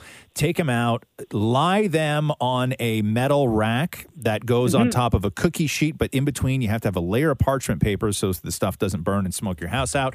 Cover them on one side with salt a little bit of pepper and then throw them into an oven at like 450 right i'm crazy. telling you That's crazy. 450 and then just monitor them and i leave them in for quite a while and then Yeah. flip them salt that side pepper that side with a little bit of pepper on that side stick them back in let them do their thing and what you want to do is you want to take a fork you know it's done when you reach into the oven and you take a fork and you scrape the fork across the skin of the chicken wing and you want to hear a scratchy sound right You- you, Mm, Yeah. don't want it to pull and move you want to hear a scratchy sound and also Nobody like likes a and, slimy wing. exactly and also like anything right the rule with uh, cooking really anything whether it's in the oven or in a pan is don't ever let your meat touch right no when when your meat touches it creates steam okay Sure does. so so don't don't let your meat touch. You want all those little things to be separated with a tiny little gap in between them uh, if you want to get the perfect roast. Okay. Yo, Kim's and dying then too. and then when you pull it out, those bones are going to slide right out of them. Like you could push it at the bottom, and literally that little that one little bone, it'll just pop right out the top. I don't know nothing about little bones, bro. Shut up. Yo, Kim. Thank you so much for Oh, he reaching fo- out. He followed it. I- he followed it perfectly. Good for and you. listen, when I come home, my husband works during the day, and when he comes home and he says, "I'm making dinner," I'm like, "Okay." and there you go. Best chicken wings ever. It was awesome. It was totally awesome. That's, so that warms my heart. Thank you, love. uh, coining that recipe, and uh, we're gonna follow it from now on. Good job. Oh, that's Thank you. awesome. Thank you so much, Kim. You have a wonderful day. Talk to you later. Bye. The Roz and Mocha Show podcast. Podcast. Roz and Mocha's Fix My Life. Update. Jane, what's going on? It's Ron Zamoka. How you doing? I'm doing well. How are you? Good, good, good. So, Jane, we what kind of- talked to you in 2020, and you wrote us then. You said, uh, "I, f- I found the engagement ring six months ago. He still hasn't proposed.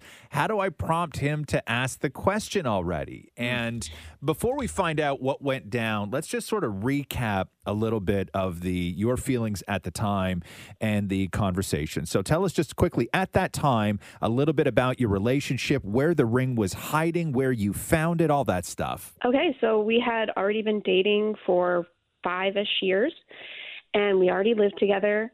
And I was doing some cleaning, I was washing all the um, winter gear, and I found the ring box and basically a envelope that described the ring eh, hidden in the the gear. And so I was like, and I'm going to put this away. And I was just kind of, when was this, you know, purchased? And it had, because I had a receipt and it was the six months previous. Oh, so he had Mm. the engagement ring for six months and hadn't yet proposed, right? That's right. And you were wondering at the time because we were like, man, this sucks. Like, as much as you may be in love, it sucks because every time you guys do anything, you're going to be wondering if that's the day that he's going to propose. And it just sort of takes your head out of the moment. And my suggestion was the way to still make it special and not let him know that you found the ring was that you should just propose to him. Yeah. and Right. I was very much against that, Right. Because we didn't know if Jane's boyfriend had like a big grand plan Exactly. already in his mind and, and had things set up and we don't want to to kind of blow that surprise Mocha is definitely the sort of grand proposal master plan type person. I I am not. I am about efficiencies and taking care of business. Um, so what did you what did you wind up doing? Um, so he ended up proposing to me. Oh, he did. Amazing. Um, so he did, yeah. how long after we all talked because we talked in july of 2020 Um, he proposed just January 4th. Of this year. oh my god what yeah Hold on. So you held on to that secret? Did you tell him when he proposed that you had already knew the ring existed? Um, I told him like shortly after that I had found it. Um, but he Yeah. started laughing. so how did he so how did he propose? At Christmas, my parents had given us gift gift cards for the keg, Yeah. and we made a reservation. Just after we made the reservation, they had announced closing down all the restaurants again. Right. Oh Ah. no. And he was like, "Oh my god, this is like my last shot because it was the day before all the restaurants shut down again." Right, right. And so we had beautiful dinner.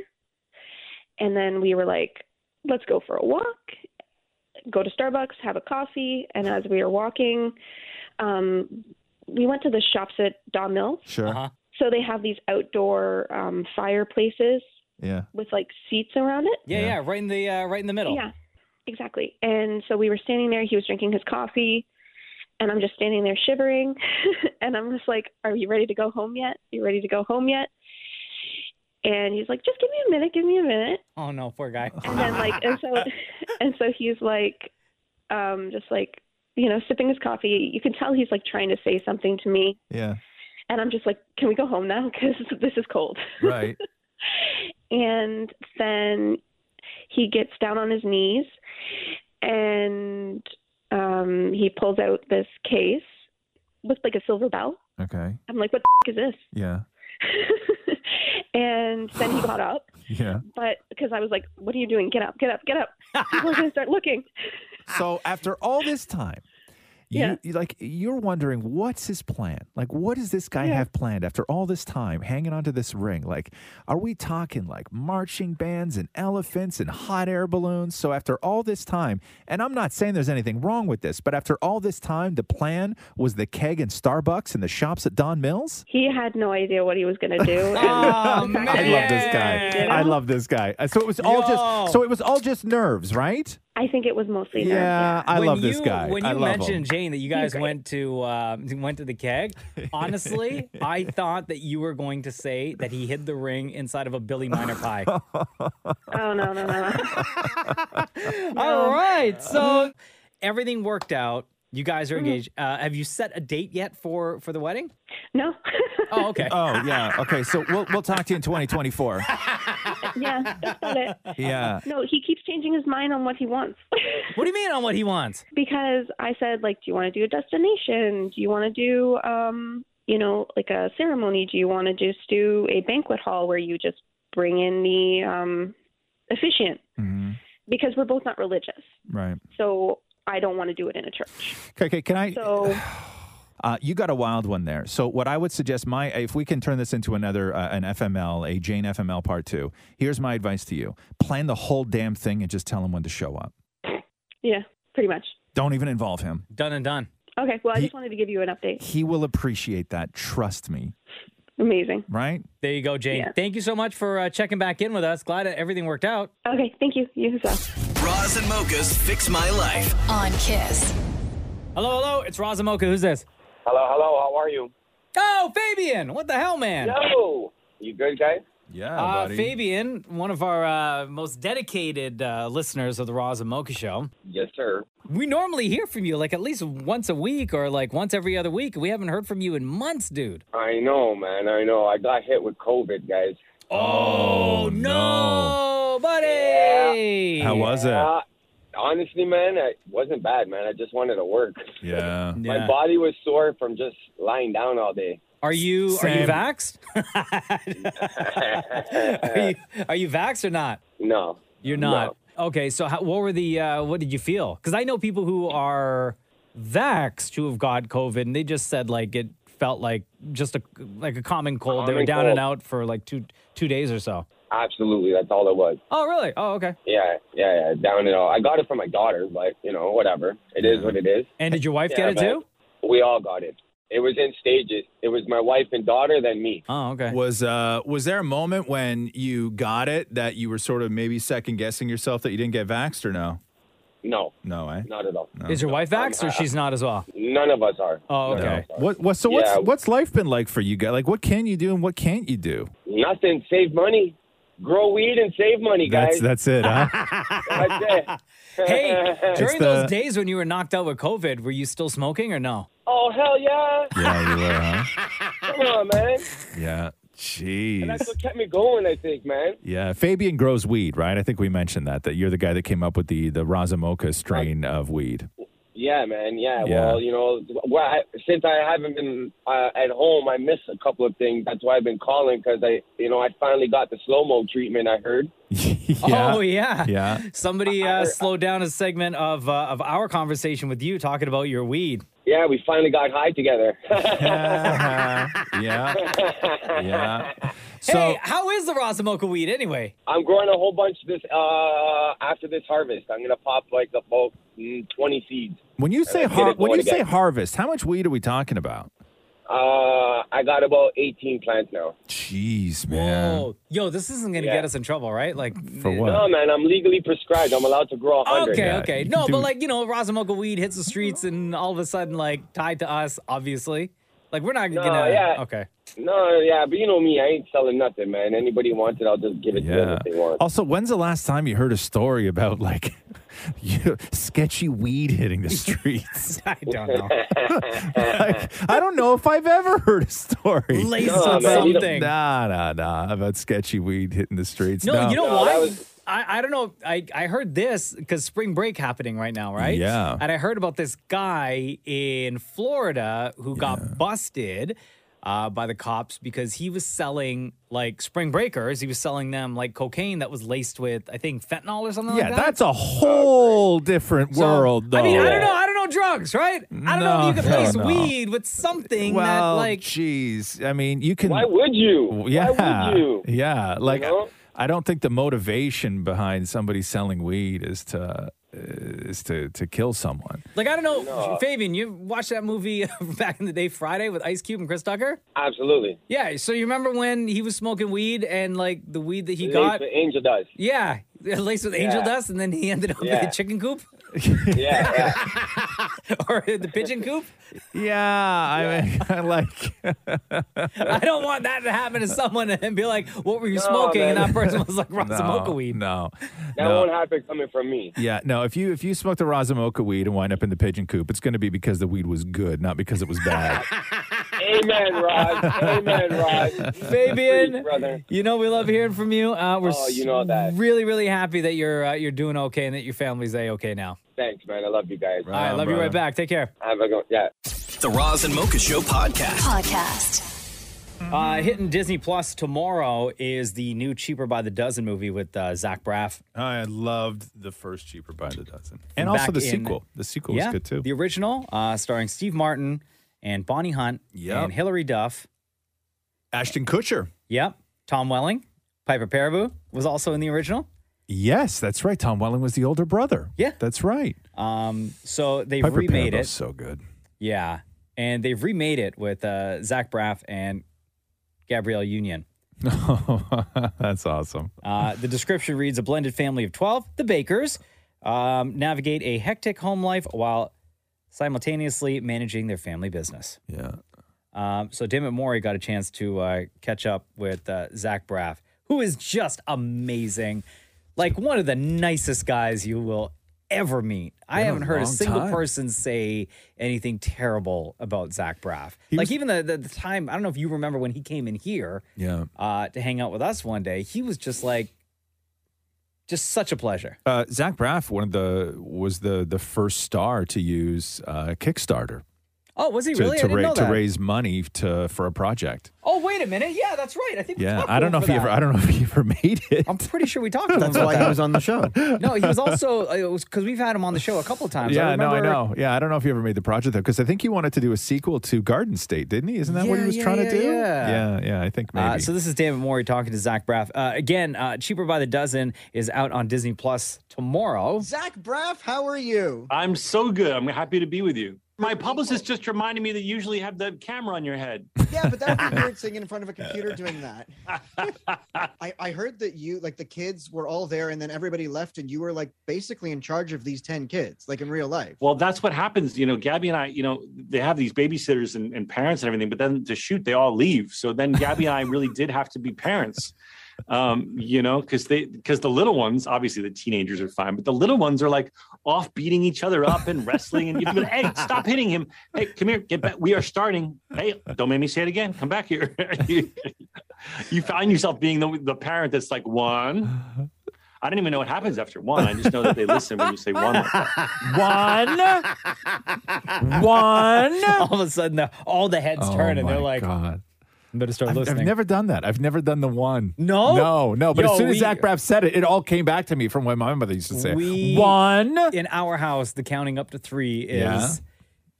is Oh, used really? every day, every Really? day. Oh, that's yeah. so great. Okay, now this is Cheaper by the Dozen, a remake of the super popular film Cheaper by the Dozen. Yeah. What sets this Cheaper by the Dozen away from the other Cheaper by the Dozen? Well, I think Disney and and and the genius writer Kenya Barris, who created Blackish and, and many other shows, said, you know, why don't we make a 22, 20, 22 version that reflects um, families today? You know, many people across the world have have families that don't necessarily look like the version, the Steve Martin version.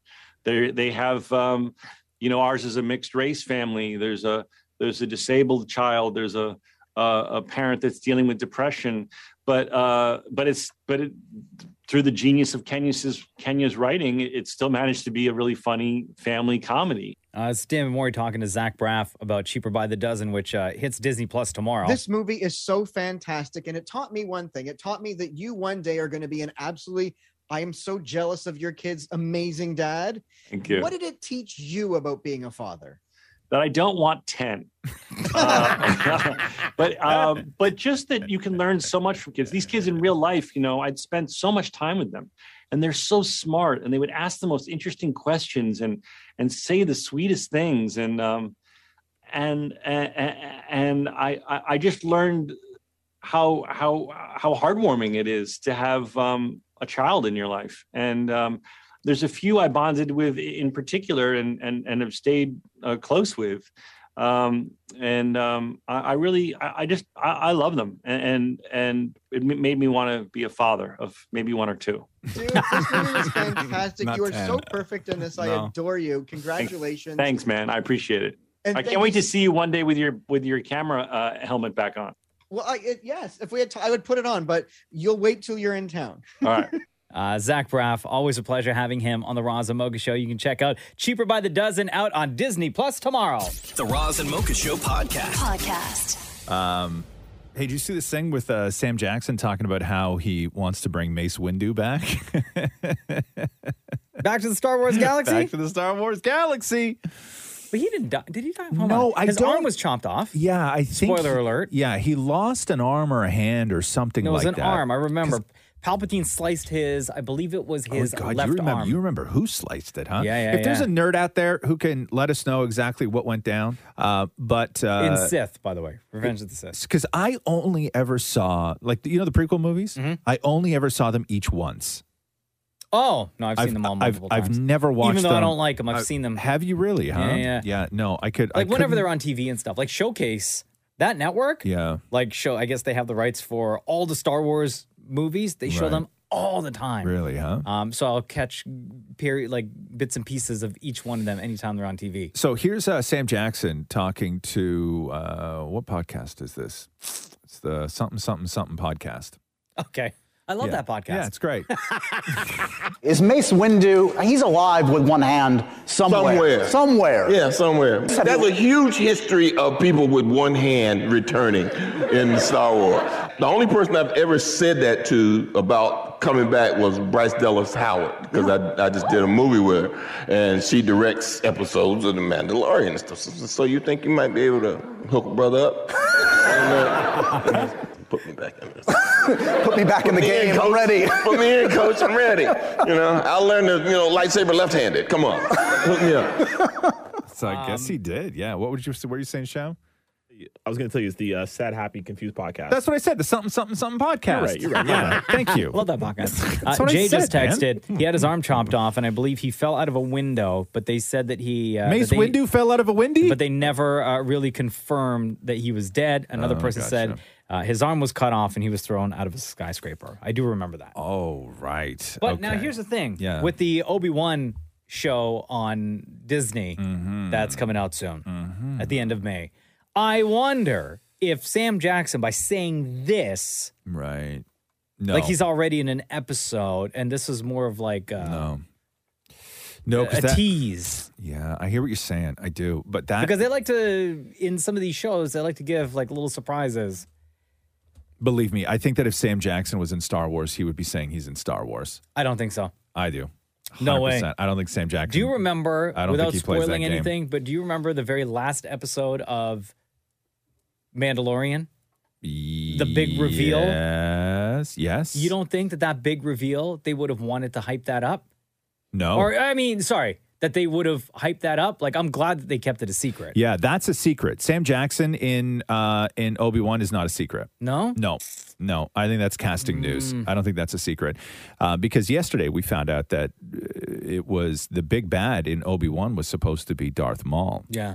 which I would have thought was people would have loved that. And then Yeah, yeah. and then- Curious to see what yeah, happened. and then they and he then, got sliced in half at the end of part one. Spoiler alert. yeah, and then they got rid of Darth Maul. They just wrote him right out of the show, and then they figured out a way to wonder bring why. in Darth Vader because I think they just wanted to go bigger. Yeah. Like you know, Darth Maul maybe like wasn't as big of a bad as they needed for this. They needed it to be centered around uh, Obi Wan Kenobi and Darth Vader. I guess I don't know. I, I don't know. I don't know. But I, I would have or loved is the to have Darth seen Maul that. stuff? You think that they're just trying to throw us all off again? No, no, no, no. I just have I just have all No. these Star Wars No. conspiracy But theories. those, you- but your conspiracy theories are, like go too far almost. Like, what if Garfield's in the movie? But that's just ridiculous. Wait, is it though? Garfield. Right? Garfield in the galaxy. Right, You you don't know. You don't know. What color is his lightsaber? Right? Orange. oh yeah, the color. The color it's it's las- it's the color of lasagna. right? That's all you need. To, that's all you need to know. Uh, no, but I'm uh, I'm looking forward to it. I would like to see Sam Jackson back in that world because I think Sam Jackson's just great at everything he does. Oh, yeah. uh, ev- even fan though- favorite. Yeah, even though like I wasn't like the biggest Mace Windu fan or anything Nobody like that. was, but people are Sam Jackson fans. Exactly. Right? Exactly. So that's why you want to see him. The Roz and Mocha Show podcast. Podcast. All righty, here we go. All right, here we go. Uh, hey, Mocha. Yes, sir. You ready? Uh huh. Let's do the news. The Roz and Mocha Show podcast. News break. Uh, Major League Baseball owners and players reached a new collective bargaining agreement yesterday, meaning that the 99 day lockout is over. Opening days uh, been rescheduled to April 7th, one week later than it was supposed to go down, but teams will still play a full 162 game season. Uh, this is Commissioner Rob Manfred. I do want to start by apologizing to our fans. I know that the last few months have been difficult. There was a lot of uncertainty. Um, at a point in time when there's a lot of uncertainty in the world, um, sort of the way the process of collective bargaining works sometimes, but I, I, I, I do apologize for it. Um, Toronto Blue Jays head to Dunedin this weekend. Their first spring training game will be next weekend. Their home opener will now be on April 8th against the Texas Rangers. The Jays haven't had a home opener since 2019. It's Hmm. crazy, huh? Uh, in addition to the economic aspects of the deal, um, they did uh, include a draft lottery to discourage teams from tanking intentionally. Uh, the National League is adopting the designated hitter, expanding 12 team postseason, the return of nine inning double headers, and they're scrapping the runner on second and extra innings. The players have also signed off on the league making future changes, uh, such as the implementation of a pitch clock. That's great news. Banning wow. the shift. I don't know what that means. Uh, and making You know, the bases larger. Those Seriously? changes, those changes could come into effect as soon as Like, next how much season. larger, I think though? just you know, like when you see little leagues play, first base is always double sized. Yeah. So you don't, so you cut out on on collisions and stuff. Uh-huh. I think that that's maybe Oh, what okay. they're gonna do. The Roz and Mocha Show podcast. Podcast. Uh, Britney Spears and Caitlyn Jenner were two of the stars who toured Drake's house. That's for sale. Oh, the one in L.A. The one in LA for fourteen point eight million dollars or whatever- whatever it was. Yeah. because Drake bought another house for fifty million up the street, so he's got to unload the fourteen million dollar house. Right, crazy. But uh, Brittany and Caitlyn Jenner were involved in that. The Roz and Mocha Show podcast. Podcast. Um, let's get to the Dead Eyes podcast. We talked about this a couple of weeks ago. This was a podcast hosted by an actor named Connor Ratliff. And Connor Ratliff went on Seth Meyers to explain what happened on the Where the Dead Eyes podcast came from. So this is Connor. Okay, so in the year 2000, I, I was a young actor fresh out of drama school. I was cast in a very small speaking role in the HBO miniseries Band of Brothers. A It's a fantastic show. great show, great Fa- show. Fantastic. I was so excited to be a part of it. And then I found great news Tom Hanks is directing your episode. And then the day before I was supposed to film my episode, I got a call, frantic, from my agent's office saying, You have to get there right away. Uh, Tom Hanks has looked at your audition tape and he's having second thoughts. He thinks you have dead eyes. and so I had to go and re audition in person for Tom Hanks. And minutes later, I was told they were decided to go another way. So this is yes, Very, this is very I- sad it- story. very sad story. Yeah. Not only I think any actor would dread being told they have dead eyes, but to get it from the person who is considered the nicest man in show business. Yes, but this was the nicest man in show business. So I thought, oh, I'm so broken as a person. My eyes are so awful that he could, the nicest man in show business couldn't even bear to have me be the tiniest part of Band of Brothers. With all the horrible things that happened in World War II, we can't show this to the audience. Okay. So Connor did 30 episodes and he interviewed a lot of big stars on this show and Uh-huh. it wasn't malicious like he wasn't it wasn't vindictive it was really quite great. Uh, but one of the people he interviewed was Colin Hanks, Tom Hanks' son and then on episode 30 Tom Hanks himself showed up on uh, on Colin's podcast to address the dead eyes uh, comment. So this is uh, Tom Hanks talking to Co- Connor. First of all, I should never should have said, I don't know. Let's take another look at this guy. Someone should have said, and uh, by the way, I'm not saying this is this was this was all on me. Don't don't think for a minute that someone else got in here. But I will tell you a, I will tell you a story because I've been thinking about this moment sitting here with you. Yeah. Um, if I if somebody said, well, he's already been cast, then I would have said, oh, well, it's a bunt, no problem. Then somewhere in the course of that, a director will get a bug about something. And I don't know why I had a bug about the guy who was playing Zelensky, other than trying to make sure that one, he looked like he was a paratrooper because all those guys were. you know, they all jumped out of planes, even if they were just typing. And two, who knows who knows what else is- goes on in there. All right. But let's imagine I actually watched the tape and said to somebody, I don't know, man. This guy's got dead eyes. Let's, I, I'm going to say I said that. Obviously, I said that. Dead eyes.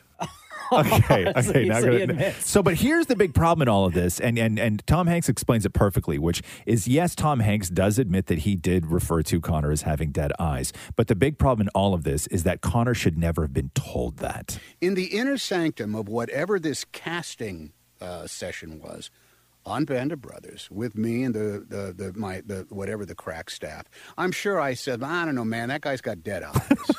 I could have ju- I could have said he's got too blonde a hair. I could have said he's too tall, and uh, I can't have the aide be taller than Captain Winters.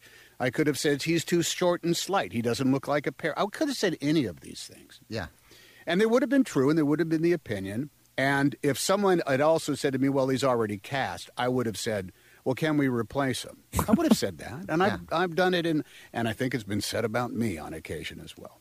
All right.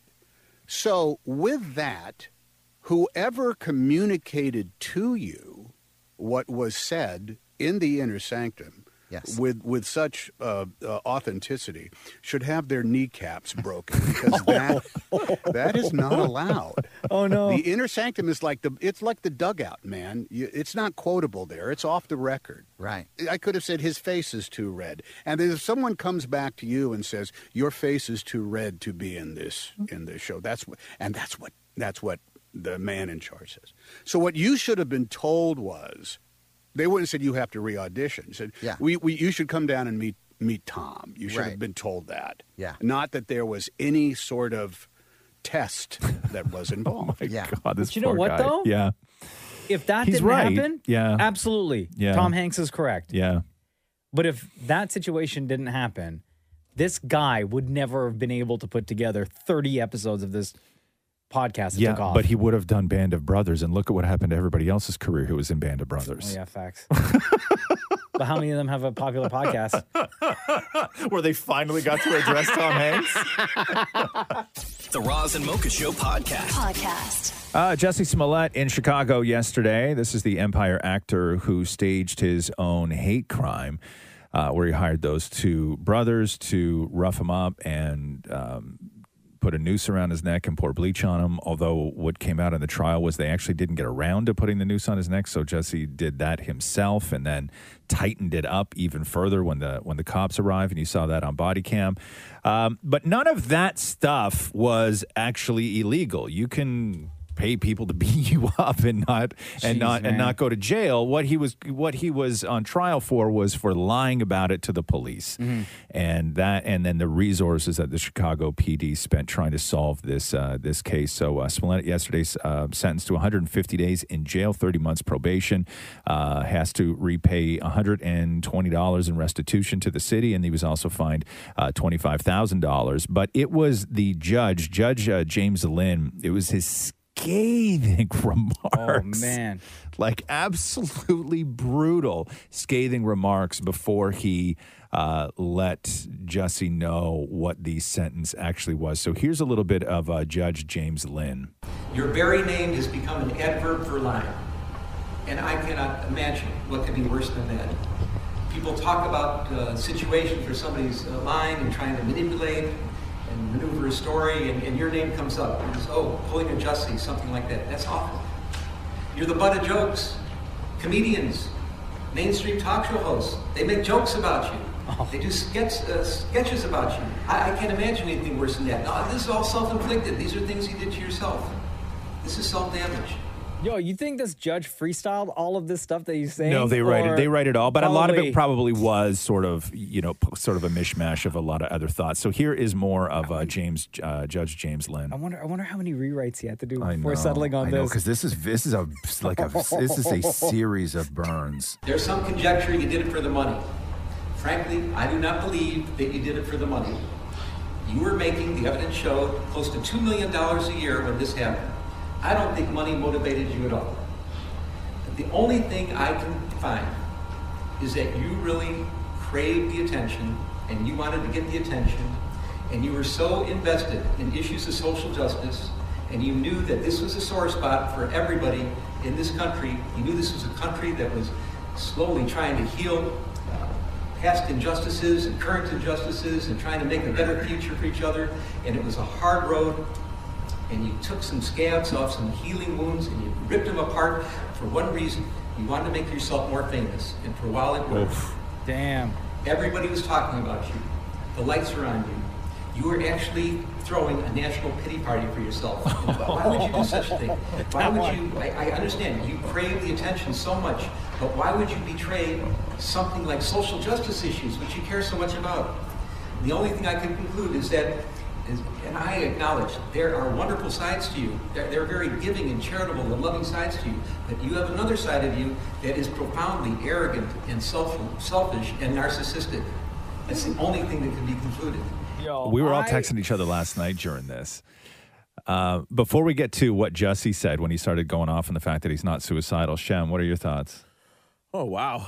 Because because he, everything, none of this would be as bad if he would just say, "Guys, I did this." Uh-huh. Right? Right from the beginning. I, I I did the thing, but he hasn't said that. He's still saying he didn't do it. Yeah, my biggest issue with the whole Jussie Smollett case is that he weaponized, you know, real issues that are hap- that that are happening and were happening at the time Yeah. in 2019 i- in the states. You know, there are real victims of hate crimes, and there's no he doesn't need to fake it. I mean, there there are tons of things, there are tons of cases, you know, and, and then you have to think about where America was uh, during that time, right? You're, Yeah. you're coming off off, you know, Michael Brown. You're coming off Laquan McDonald, Tamir Donald- Rice, Donald Trump. Donald Trump. Yeah. Right. You're coming off all those cases. There's no need to inflame it by making up stories, and it's just disappointing that he would do that. and to do it for fame, right? Because that's Right. what it came down Oh, to. absolutely. So, so Jesse gets a chance to address the court, and he goes off. I- It's difficult to hear, so we'll tell you exactly what he said in a second. But he starts saying that he's not suicidal, and he wanted that to be known in case something happens to him in the joint. Listen. Oh, Okay. I am not suicidal.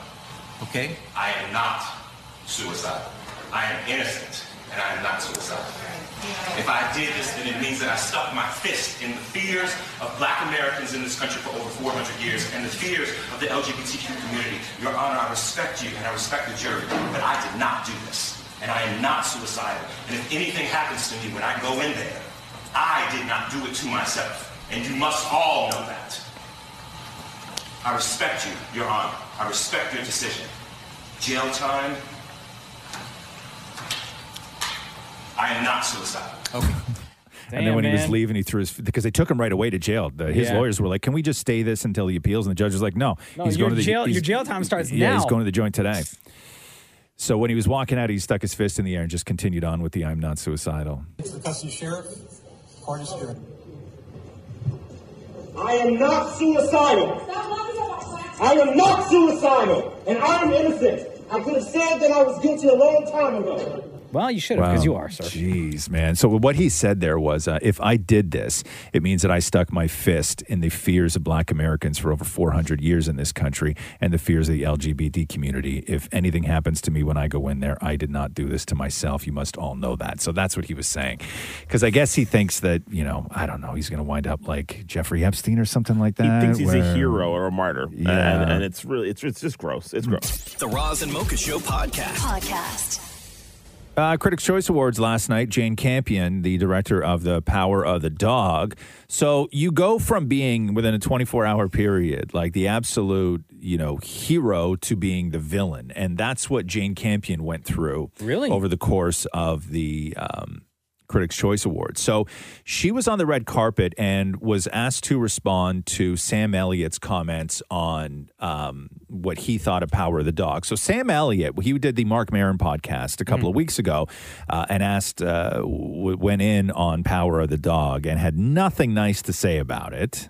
I mean, they made it look like what are those? What are all those dancers? Those guys in, in New York that wear bow ties and not much else. Uh huh. Remember them from back in the day? Oh, the Chippendales. Yeah, Yeah. That's what all these cowboys in that movie looked like. Uh huh. They're all running around in chaps and no shirts. There's all these allusions to homosexuality Yeah, yeah. throughout the f***ing movie. Yeah. I think that's what the movie's about. Yeah. Well, what the f- does this woman from who Jane Campion? Yeah, she's a brilliant director. Yeah. By the way, I love her work. Right. Previous work. Sure. But what the f- does this woman from down there come? Oh, New Zealand. New Zealand. Right.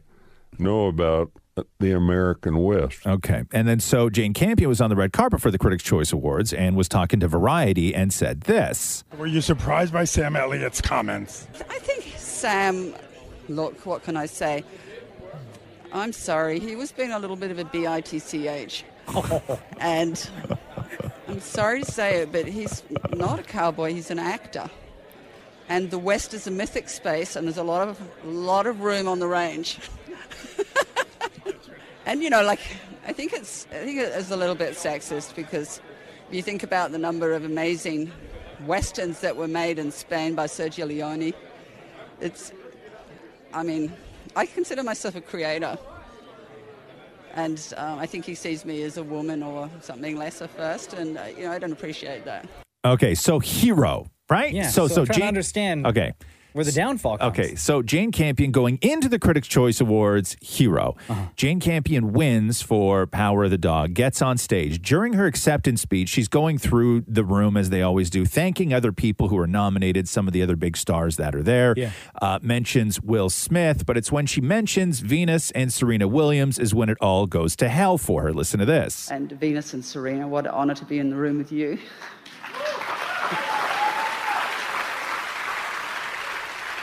i've taken up tennis i truly have and will if you want to come over and give me lessons i would truly love it I actually had to stop playing because I got tennis elbow. and you know, Serena and Venus, you are such marvels. However, you do not play against the guys. Oh. like I have to. Oh. Oh, Jane Campion. Yeah, yeah. And So then you that got the was whole the- auditorium cheering for that. So- comment. Yeah, I know. So Go that for so it. that was the comment. Now they were seen together at the Netflix after party. They did pictures together. I don't know whether they talked about it or not, but that was the comment that turned Jane Campion into a villain following the uh, Critics' Choice Award. This was like remember when McEnroe, John McEnroe, he was doing a, an interview where they said where would uh, the Williams sisters rank if they played on the the men's circuit, and he said seven hundredth and he got killed for it. And then a lot of pe- a lot of people sort of agreed with him, um, but everybody went in on Jane Campion last night because there are a sizable. They have a there. They have a there's a. s- There's a lot of people who b- truly believe that if the Venus, if Venus and Serena were on the men's circuit at in their prime, they would dominate as they do, which which is not the case. I don't even think that they feel that way. When they were 16 and 17, they said that they could beat any man who is ranked below 200 and then somebody who was ranked I think like 203 beat them both. They were super young. And then after that they were like, okay, we could beat any man ranked below 350. Yeah. Right? Like they understood the sort of, you know, their their their place in that in that Jane world. Campion. But uh, but to say that, like to just like it just takes everything away. Like to just say, you know, you guys are great, but you know, Yeah. you don't have to compete against men. It's just such an awful thing to Did say. anyone reach out to Sam Elliott because they since? don't have to compete against. Like it's just, I understand if I understand if they were ducking opponents, right? Mm-hmm. I understand if the sport were in order to achieve everything as a female tennis player, you had to also beat men, and they just sort of sidestepped it and skirted their way to the top without having those achievements. But that's not the sport, No, it right? doesn't work So- that way. So to say to them, you know, in some sort of backhanded way, hey, listen, I'm up here right now. I beat all these guys. I have to compete against all these guys. You guys are great, but you don't have to compete against the men. It's just such a snide No, thing but to the- She said, say. you don't have to compete ag- against men like I do. like I do, oh, yes. Come on, Ex- Jane. I know it's just so. Anyway, so that's why Jane Campion was trending as the hero, and then Jane Campion was She- trending she as released, the like, a villain. I don't think statement or so. anything? No, I No, don't. huh? I don't think so. But but they were together. They were all together. Yeah. And you know, I guess maybe they talked it out or got along, or maybe they didn't care. I think this may be one of those situations where other people care more than the Williams sisters Right. do. I have uh, I have no I have no idea. The Roz and Mocha Show podcast. Podcast. Uh, Director Jane Campion has apologized for her uh, comments towards Venus and Serena Williams at the Critics' Choice Awards.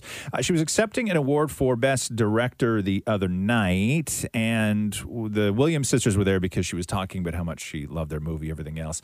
And then made this comment in her acceptance speech. And Venus and Serena, what an honor to be in the room with you.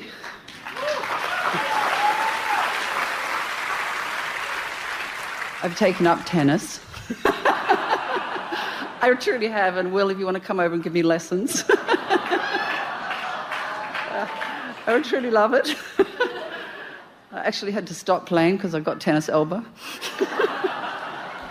and you know, Serena and Venus, you are such marvels. However, you do not play against the guys. like I have to.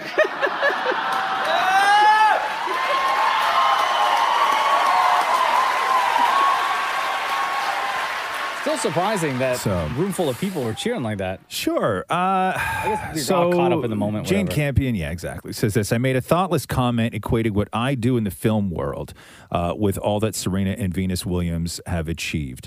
Uh, I do not intend. I did not intend to devalue these two legendary black women and world class athletes. She goes on to say, uh, the fact is, the Williams sisters have actually squared off against men on the court and off, and they have both raised the bar and opened doors for what is possible for women in this world. The last thing I would ever want to do is minimize remarkable women. I love Serena and Venus. Their accomplishments are titanic and inspiring. Serena and Venus, I apologize and completely celebrate you. So there's the apology from Jane Campion. The Roz and Mocha Show podcast. Podcast. Uh, Tom Brady unretired. Come on, dog. Yeah. Not Yeah. even two full months that you No. announced your retirement. 40 days. He's acting like Cher. Yeah, exactly. Yes, it's it's all those guys. Uh, he said these past two months, I've realized my place is still on the field and not in the stands. Uh, Come on, that man. time will come, but it's not now. I love my teammates and I love my supportive family. Uh, they make it all possible. I'm coming back for my 23rd season in Tampa, unfinished business. And uh, and I guess the the real pisser of all of this is the same day yesterday that he announced his uh, retirement Or some- unretirement. his unretirement. Somebody paid five hundred eighteen thousand dollars for what was supposed to be Tom Brady's final touchdown football. No. Oh, At- at an auction. What a sucker. Right? that sucks. That's bad. Right? I'd ask Tom Brady. I'd go on social media and say, "Listen, you're not getting the ball back. I'm keeping the ball. Yeah. but bro, you owe me five hundred twenty thousand dollars." A thousand percent agree. Yeah. Tom Brady should Yeah. pony up some money Yeah. to pay this person Yeah, that I bought agree. the ball. I agree. I, don't agree. think that that's would. right. Yeah, I think it's I think it's mean. Or And like, I mean- who, who did the auction? Was it like a Uh, auction I have no I, house? I don't or- I don't know some sort of but but you can't you there's no like there's no like you can't give it back. Yeah, no, you know, I it was There's that no refunds. when you bought it, it was his final touchdown football, Mhm. right? Like you So can you better pray he doesn't make any touchdowns when he comes back this next season. The Roz and Mocha Show podcast. Podcast. Uh, Succession, one of the big winners last night at the Critics' Choice Awards. Uh, Kieran Culkin, who doesn't usually get a whole lot of time on stages uh, in front of microphones at these kinds of things. Um, you either love the character he does on Succession or you hate that character. I Mm-hmm. love Roman. Same. I think he's awesome. I love his physicality in that role and the way he holds himself. He's always hunched over and pissed off. And the the writing that they give him is so incredible. The way that just these string of like brilliantly put together insults, laced with like the harshest profanities and anti Timing. The political Oh. timing of everything is like absolutely perfect. it's great. So anyway, uh, Kieran Culkin wins at the Critics' Choice Awards. Walks up, uh, walks up, and gives uh, a, an acceptance speech that only Kieran Culkin can give. Thanks. Shut up. That was awful. I was just telling Jeremy how I really hope they don't say my name. I was really looking forward to that relief of not having to say anything. I have not prepared anything, um, so anything can come out. Oh no. So I don't know what to say here. Um, thanks, critics. Wow. Um, I'm gonna say that Succession is just been a dream. Um, um, all of our actors are so fantastic to work with. I love you, Snook, um, so much. Wish you could be here, and you too, Jay. Shut up. she hates when I single out Snook as someone uh, that I love to work with. Um, so Jay, I'm going to tell you right now, um, I I think you are probably my favorite actor to do scenes with after Sarah Snook. Oh, good one. Fun fact: Snook's last name is actually pronounced Snook, but I just can't do that. Right? Uh, another fun fact: Matthew McFadden's uh, name is David. I'm just dropping bombs here. It's true. Look it up. Uh, I'm just talking now. I'm just saying things. I'm just dying up here right now. Oh no. So yeah, please wrap it up. You're right. You, I should have done that like 30 seconds ago. I should have walked up here and said thanks, and then walked out because now I'm just making an ass of myself. But uh, yeah, thanks. You're never gonna do this for me again. Good one. The most Kieran Culkin thing to Uh, Ray Romano at the Critics' Choice Awards last night. Uh, he did not win for uh, Best Supporting Actor in a Comedy Series, but uh, he was up presenting another award where he decided to give some thank yous of uh, of his own. So I want to say right now, now I want to say I love you to my wife who's here. Yeah. Thank you. Thank you for letting me do that. I'm like most guys, it's much easier. I don't say it enough. I just don't say it. It's much easier uh, during sex. yeah. Or or acceptance speeches. It's very yeah. Very Romano. And so I'm glad I said it because I don't think either one of those are going to happen tonight. right? No, we're not. No. Way to go, Ray! Oh, Ray Romano, so funny, man. The Roz and Mocha Show podcast. Podcast. Uh, dousing yourself with um, bursts of pressure, they say, can help your body and your mind weather tough times. So they're Mm. talking about the idea of hot saunas and cold showers, Hmm. okay? And how if you can incorporate a not cold shower into the hot sauna to warm up, but if you can go from hot sauna to cold shower, Mm-hmm. uh, it'll help you sleep better. It'll reduce stress, all sorts of other things. So they've looked into cold water therapy. You know, everybody's dunking their faces in ice water on Yeah, TikTok yeah. right now. So some research has also looked into uh, how saunas affect your bodies. We know that, uh, but you when you combine these, so a hot sauna and then cold water, you get a pretty good picture of the health benefits that one might experience from that transition of hot to cold. So the key thing is called it- it's resistant stress.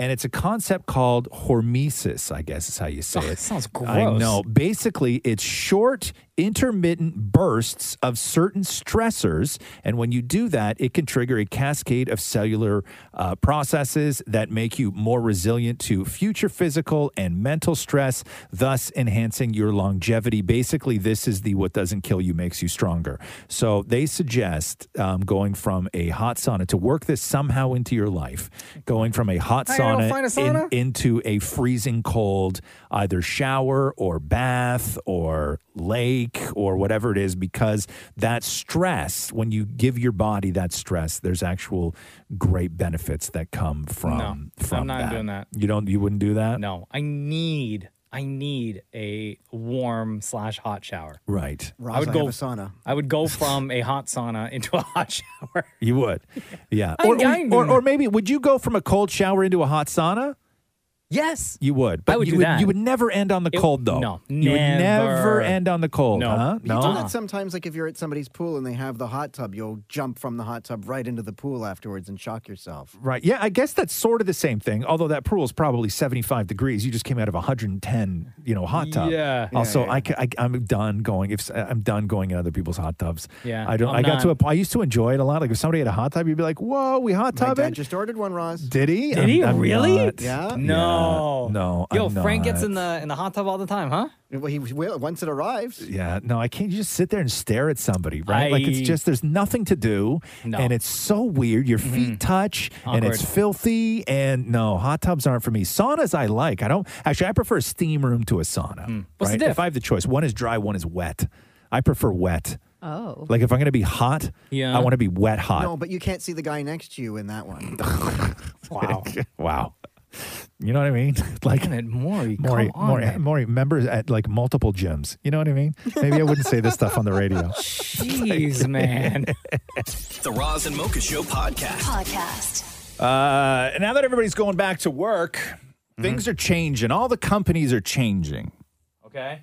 Everybody's adapting to a sort of hybrid. Maybe you work a little from home, maybe you come into the office and corporate culture, employee culture, all of that is changing. And people who are now sort of going back into the office are understanding the things that will never be the same again. And that is also true for people who work for massive companies, massive companies like Facebook or Meta, I guess it is now. So they. uh, You gotta sign out like a meta desk now? exactly. So listen to this story. So somebody who works at Facebook went on a uh, like an anonymous job forum to talk about what's pissing him off about having to go back to work for Facebook because how things have changed. So this guy goes on to talk about first of all, he said that he has a reported compensation, total compensation, or TC as they call it, which includes salary, stock options, and other benefits. So he has a total compensation of $850,000. What? Went on to complain about the perks or perks that were now being taken away from Facebook employees upon their return to the office. So, aside from him complaining about restrictions on free dinners, Yeah. downturns in the market leading to a $200,000 reduction in his TC, that is his total compensation, a cut to childcare reimbursements. The thing that he was really pissed off about was the loss of laundry service provided by Facebook. Get out of here. So Facebook does your laundry? Facebook does your laundry. work for them? Yes. Get outta here. Yes. So I know what you're thinking, right? Load it all up into a bag, walk it into the office, drop it off in some sort of laundry thing, take Some- it with you on your Yeah, way yeah, home. yeah, yeah. No, no, no, no, no, no, no, no, no, no, no. Why? Oh, no, no. The perk goes way beyond that. So this is what he wrote I have been using the laundry benefit and love that the cleaners come home, pick up my stuff, and bring it back. What? Such a helpful one where clothes are folded and I don't have to worry as much and I can focus on my work. Oh, get out of here, you jabroni. Get You outta don't even have to here. bring your laundry to the Nah, Get office. out of here. You have nothing to complain about. They sent you s- somebody Yeah. to your house to Yeah. pick up your laundry. With all the other perks, yeah, you have nothing to complain about. So, a Facebook representative, uh, representative confirmed uh, that the company will no longer provide laundry service as part of its uh, transition to their quote hybrid workforce that they're going back Also, to. be grateful that you after- still have a after job COVID. after all this. Right. So, eight hundred fifty thousand dollars. uh, They're cutting back on the child care reimbursement uh, and uh, no more laundry service for Facebook employees. Douchebag. Get out of here. Get out of here. Ah, what a crazy world, huh?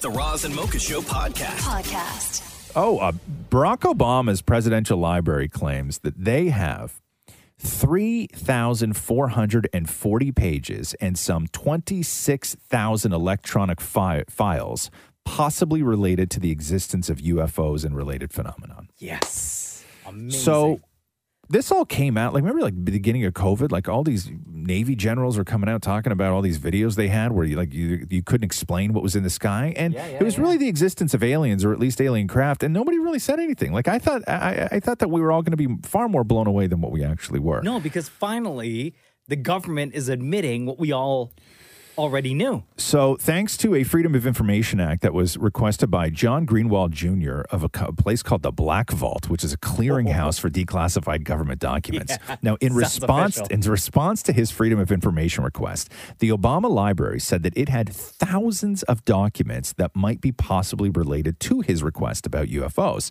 and it would take some time to sort through it all.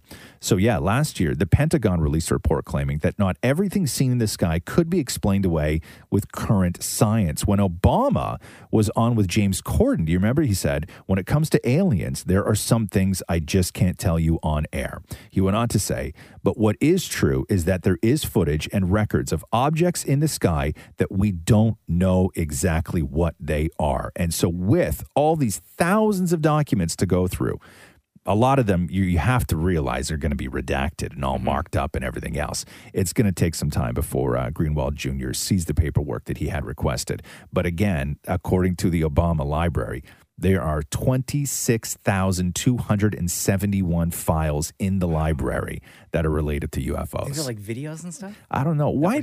You know what? With all the craziness with Trump, Uh-huh. right? Like as dis- as much of a disaster as he was, and as much of a loose cannon as he was, Mm-hmm. how is he not the former president that just hit send on all this stuff Yeah. to everybody Just for to free? blow everything up. yeah, like how is he not the alien guy? Do you think that when a president is sworn in and they're given all the details, all the information that they need to know, right? Do you think at any point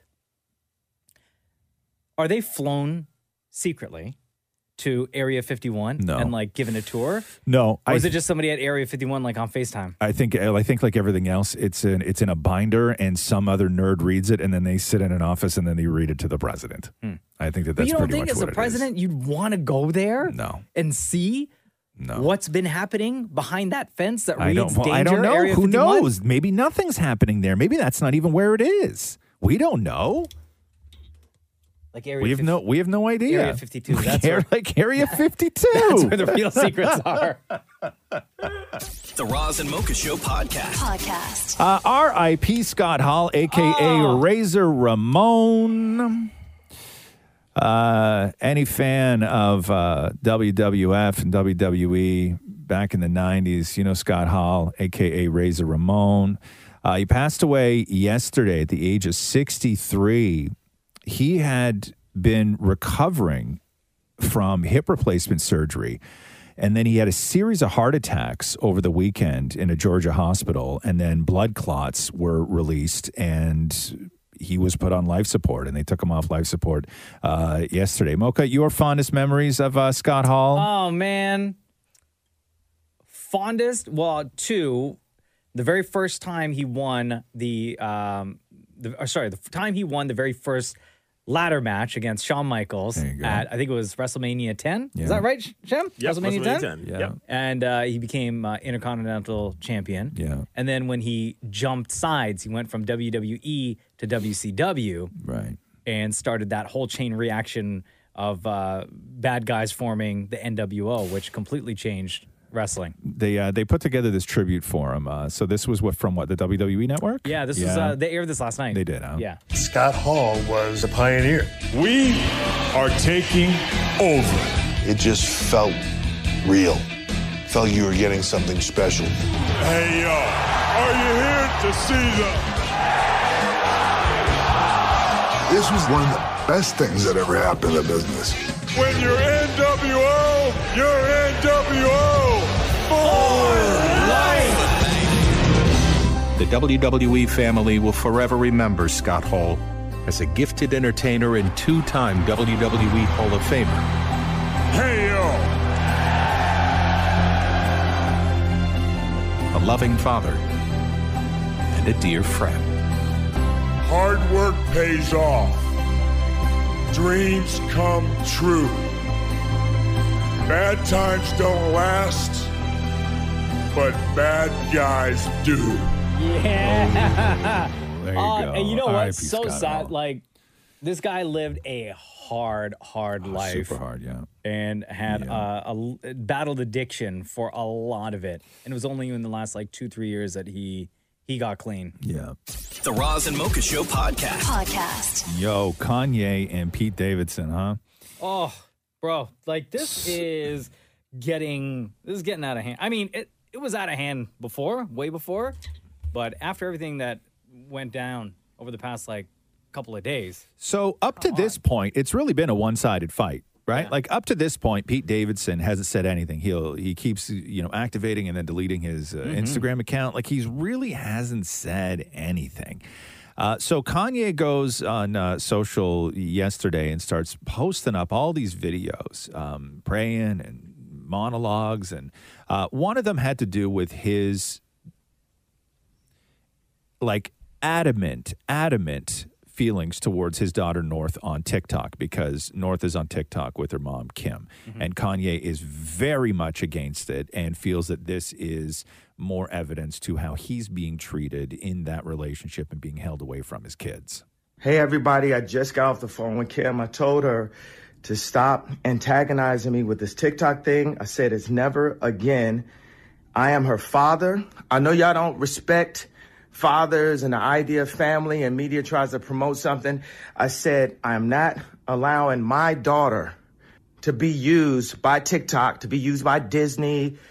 I have a say so. And then when people say, oh, they're going to use this for you in court, I don't even, I didn't have a say so on whether or not they went to Sierra Canyon. Most men do not, there's no such thing as 50 50 custody with, with, in society today. That's not, that's not even, it always leans towards the mom. But right now, and I'm happy that you guys got to see just a small piece of what I dealt with. You understand what I'm saying? So then he is in his next video. He brings up Pete or Skeet as uh, he calls him, but he brings up Pete and uh, talks about how Pete is the one who is actually behind the scenes antagonizing Kanye. Listen to this. At this point, it's it's it's going too far. God, please. The boyfriend texts me, antagonizing me, bragging about being in bed with my wife. I thought I thought it publicly for a year and a half. It's been I've been dragged and how she's not my wife. She don't have a last name, and now he texting me, talking and bragging about how he's in bed with my wife, and I'm like, well, who's watching my children if he's texting me bragging about being in bed with my wife. The devil ain't gonna win. You get what I'm saying? This is gaslighting. Kim gets black people out of prison. You know who puts black people in prison? The person that the boyfriend has a tattoo of, Hillary. You understand the setup right here? You understand the narrative right here? So that was it. so Oh, he's like, you know, the boyfriend texting me saying that he's in bed with my with my wife, and everybody's like, what? And then so later on in the day, all these text messages between Pete and Kanye get released.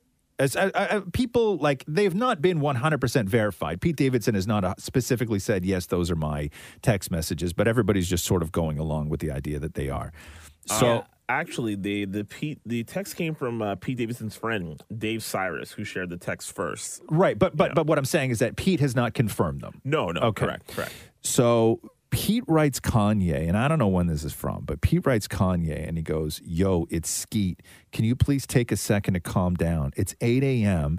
and it don't gotta be like this. Kim is literally the best mother I've ever met. What she does for those kids is amazing, and you're so effing lucky that she's your kid's mom. I've decided I'm not gonna let you treat us this way anymore, and I'm done being quiet. Grow the F up. And then Kanye wrote, uh, oh, you using profanity? Where are you right now? And then Pete replied, in bed with your wife, with a photo of himself lying in bed taking a selfie with his tongue sticking out. Mm-hmm. Mhm. And a lot of people have pointed out that if you look at Pete's shoulder, it looks like he's got a brand new Kim tattoo, where he has Kim tattooed on him. Yeah.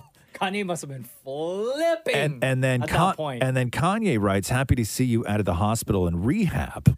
And then Pete writes, "Same here. It's wonderful that those places do uh, when you get help. You should try it. I'm in LA for the day, and if you want to stop being a little internet biatch boy and talk, uh, you don't scare me, bro. Your actions are so blank and embarrassing. It's so sad to watch you ruin your legacy on the daily."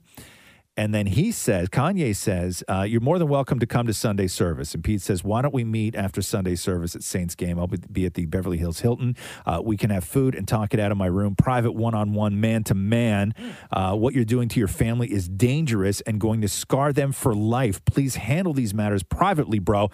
I beg you. And then Kanye just wrote, uh, if you want to see me, come to Sunday service. And then Pete wrote other stuff. But what makes this interesting is when Pete sent Kanye that selfie in Kim's bed. Let's just say it's Mm. Kim's bed. Don't you remember when the story was? And I know Frankie Grande and a lot of other people said that it wasn't true, but do you remember when the rumor was that Pete Davidson sent really awful things to Mac Miller after they broke up and he was Yeah. with and he was with Ariana I Grande? don't remember that at Oh, all. yeah. No. Yeah. Because I was going to say, like, good for Pete Davidson for taking the high road on this and, like, trying to be level headed, as level headed as he can be with Kanye and trying to calm the situation. Well, you Or- always have to be in text because you never know when they'll get released. I think Pete Davidson was being a total D bag this whole time. I love it. You love it? For for Pete, Kanye's the worst. I'm not, no, I- no, I they're am both so- bad, but Pete is no hero in this. No, I didn't no, know but- about that, all that Mac Miller, Ariana Grande stuff. Neither did I. But here's the thing: Kanye West has been. You talk about antagonizing. The man said he's going to kill Pete Davidson in a video. Right, but uh, right? but what we don't know now is up until now we thought that Pete Davidson was sitting there doing nothing. Mm-hmm. Mhm. Okay, W- now that you have a little bit of this But you of don't what know are you when these doing came right out. now? You don't know if these were from before that Well- video. you well, don't know that's when what I- these that's what I'm were. saying, Even right? so- Exactly. Even so, Kanye West is out, um, you know, parading with other women, with Julia Fox. He's doing all these other Sure. things. So, so why? Where is a double standard? I don't Kanye know. can do I- whatever he wants. I don't think Pete Davidson, I think Pete Davidson was alone, lying in his own bed. Yeah. right? Sure. Was not next to Kim. Sure. And he did that because he knew the reaction he was going Yeah. to get from Kanye West. See, if Kanye was smart, he'd hook up with Ariana Grande. Oh, no. Let's not start that.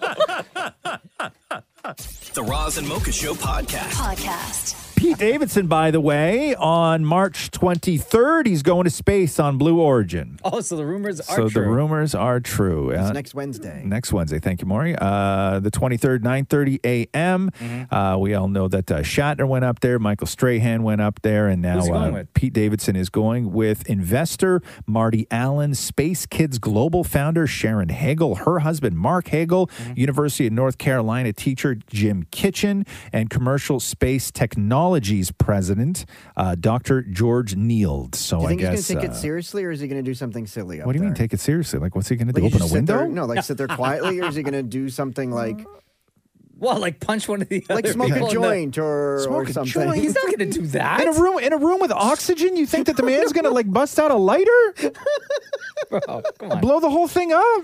No, what are you mad? You'll see. You ever see what happens when you light oxygen on fire? No, It's not good. You think he's gonna like try to moon everyone as he's leaving leaving Earth? Yeah, that sounds a little bit more believable. Pre- press a ham up against a window. Yeah, that kind Hey, of thing. guys, check yeah. this hey, out. listen. The reason that they put you know Michael Strahan, William Shatner, guys like Pete Davidson on these is so they get a little bit of press for uh, the civilians that are also on there, and Bezos gets to look cool because he's got cool friends and stuff. So yeah, I'm sure that they think and are probably hoping and are probably orchestrating right now something fun for him to do or say. But do I think he's going to whip pull his pants off and light a joint? No, I think it'll probably be something a tiny bit more reserved. Come on, man. Thanks for listening to the Roz and Mocha Show podcast. Catch the guys live Weekday mornings from 6 to 10. on Kiss 92.5 Kiss925.com. or download the Kiss 92.5 app.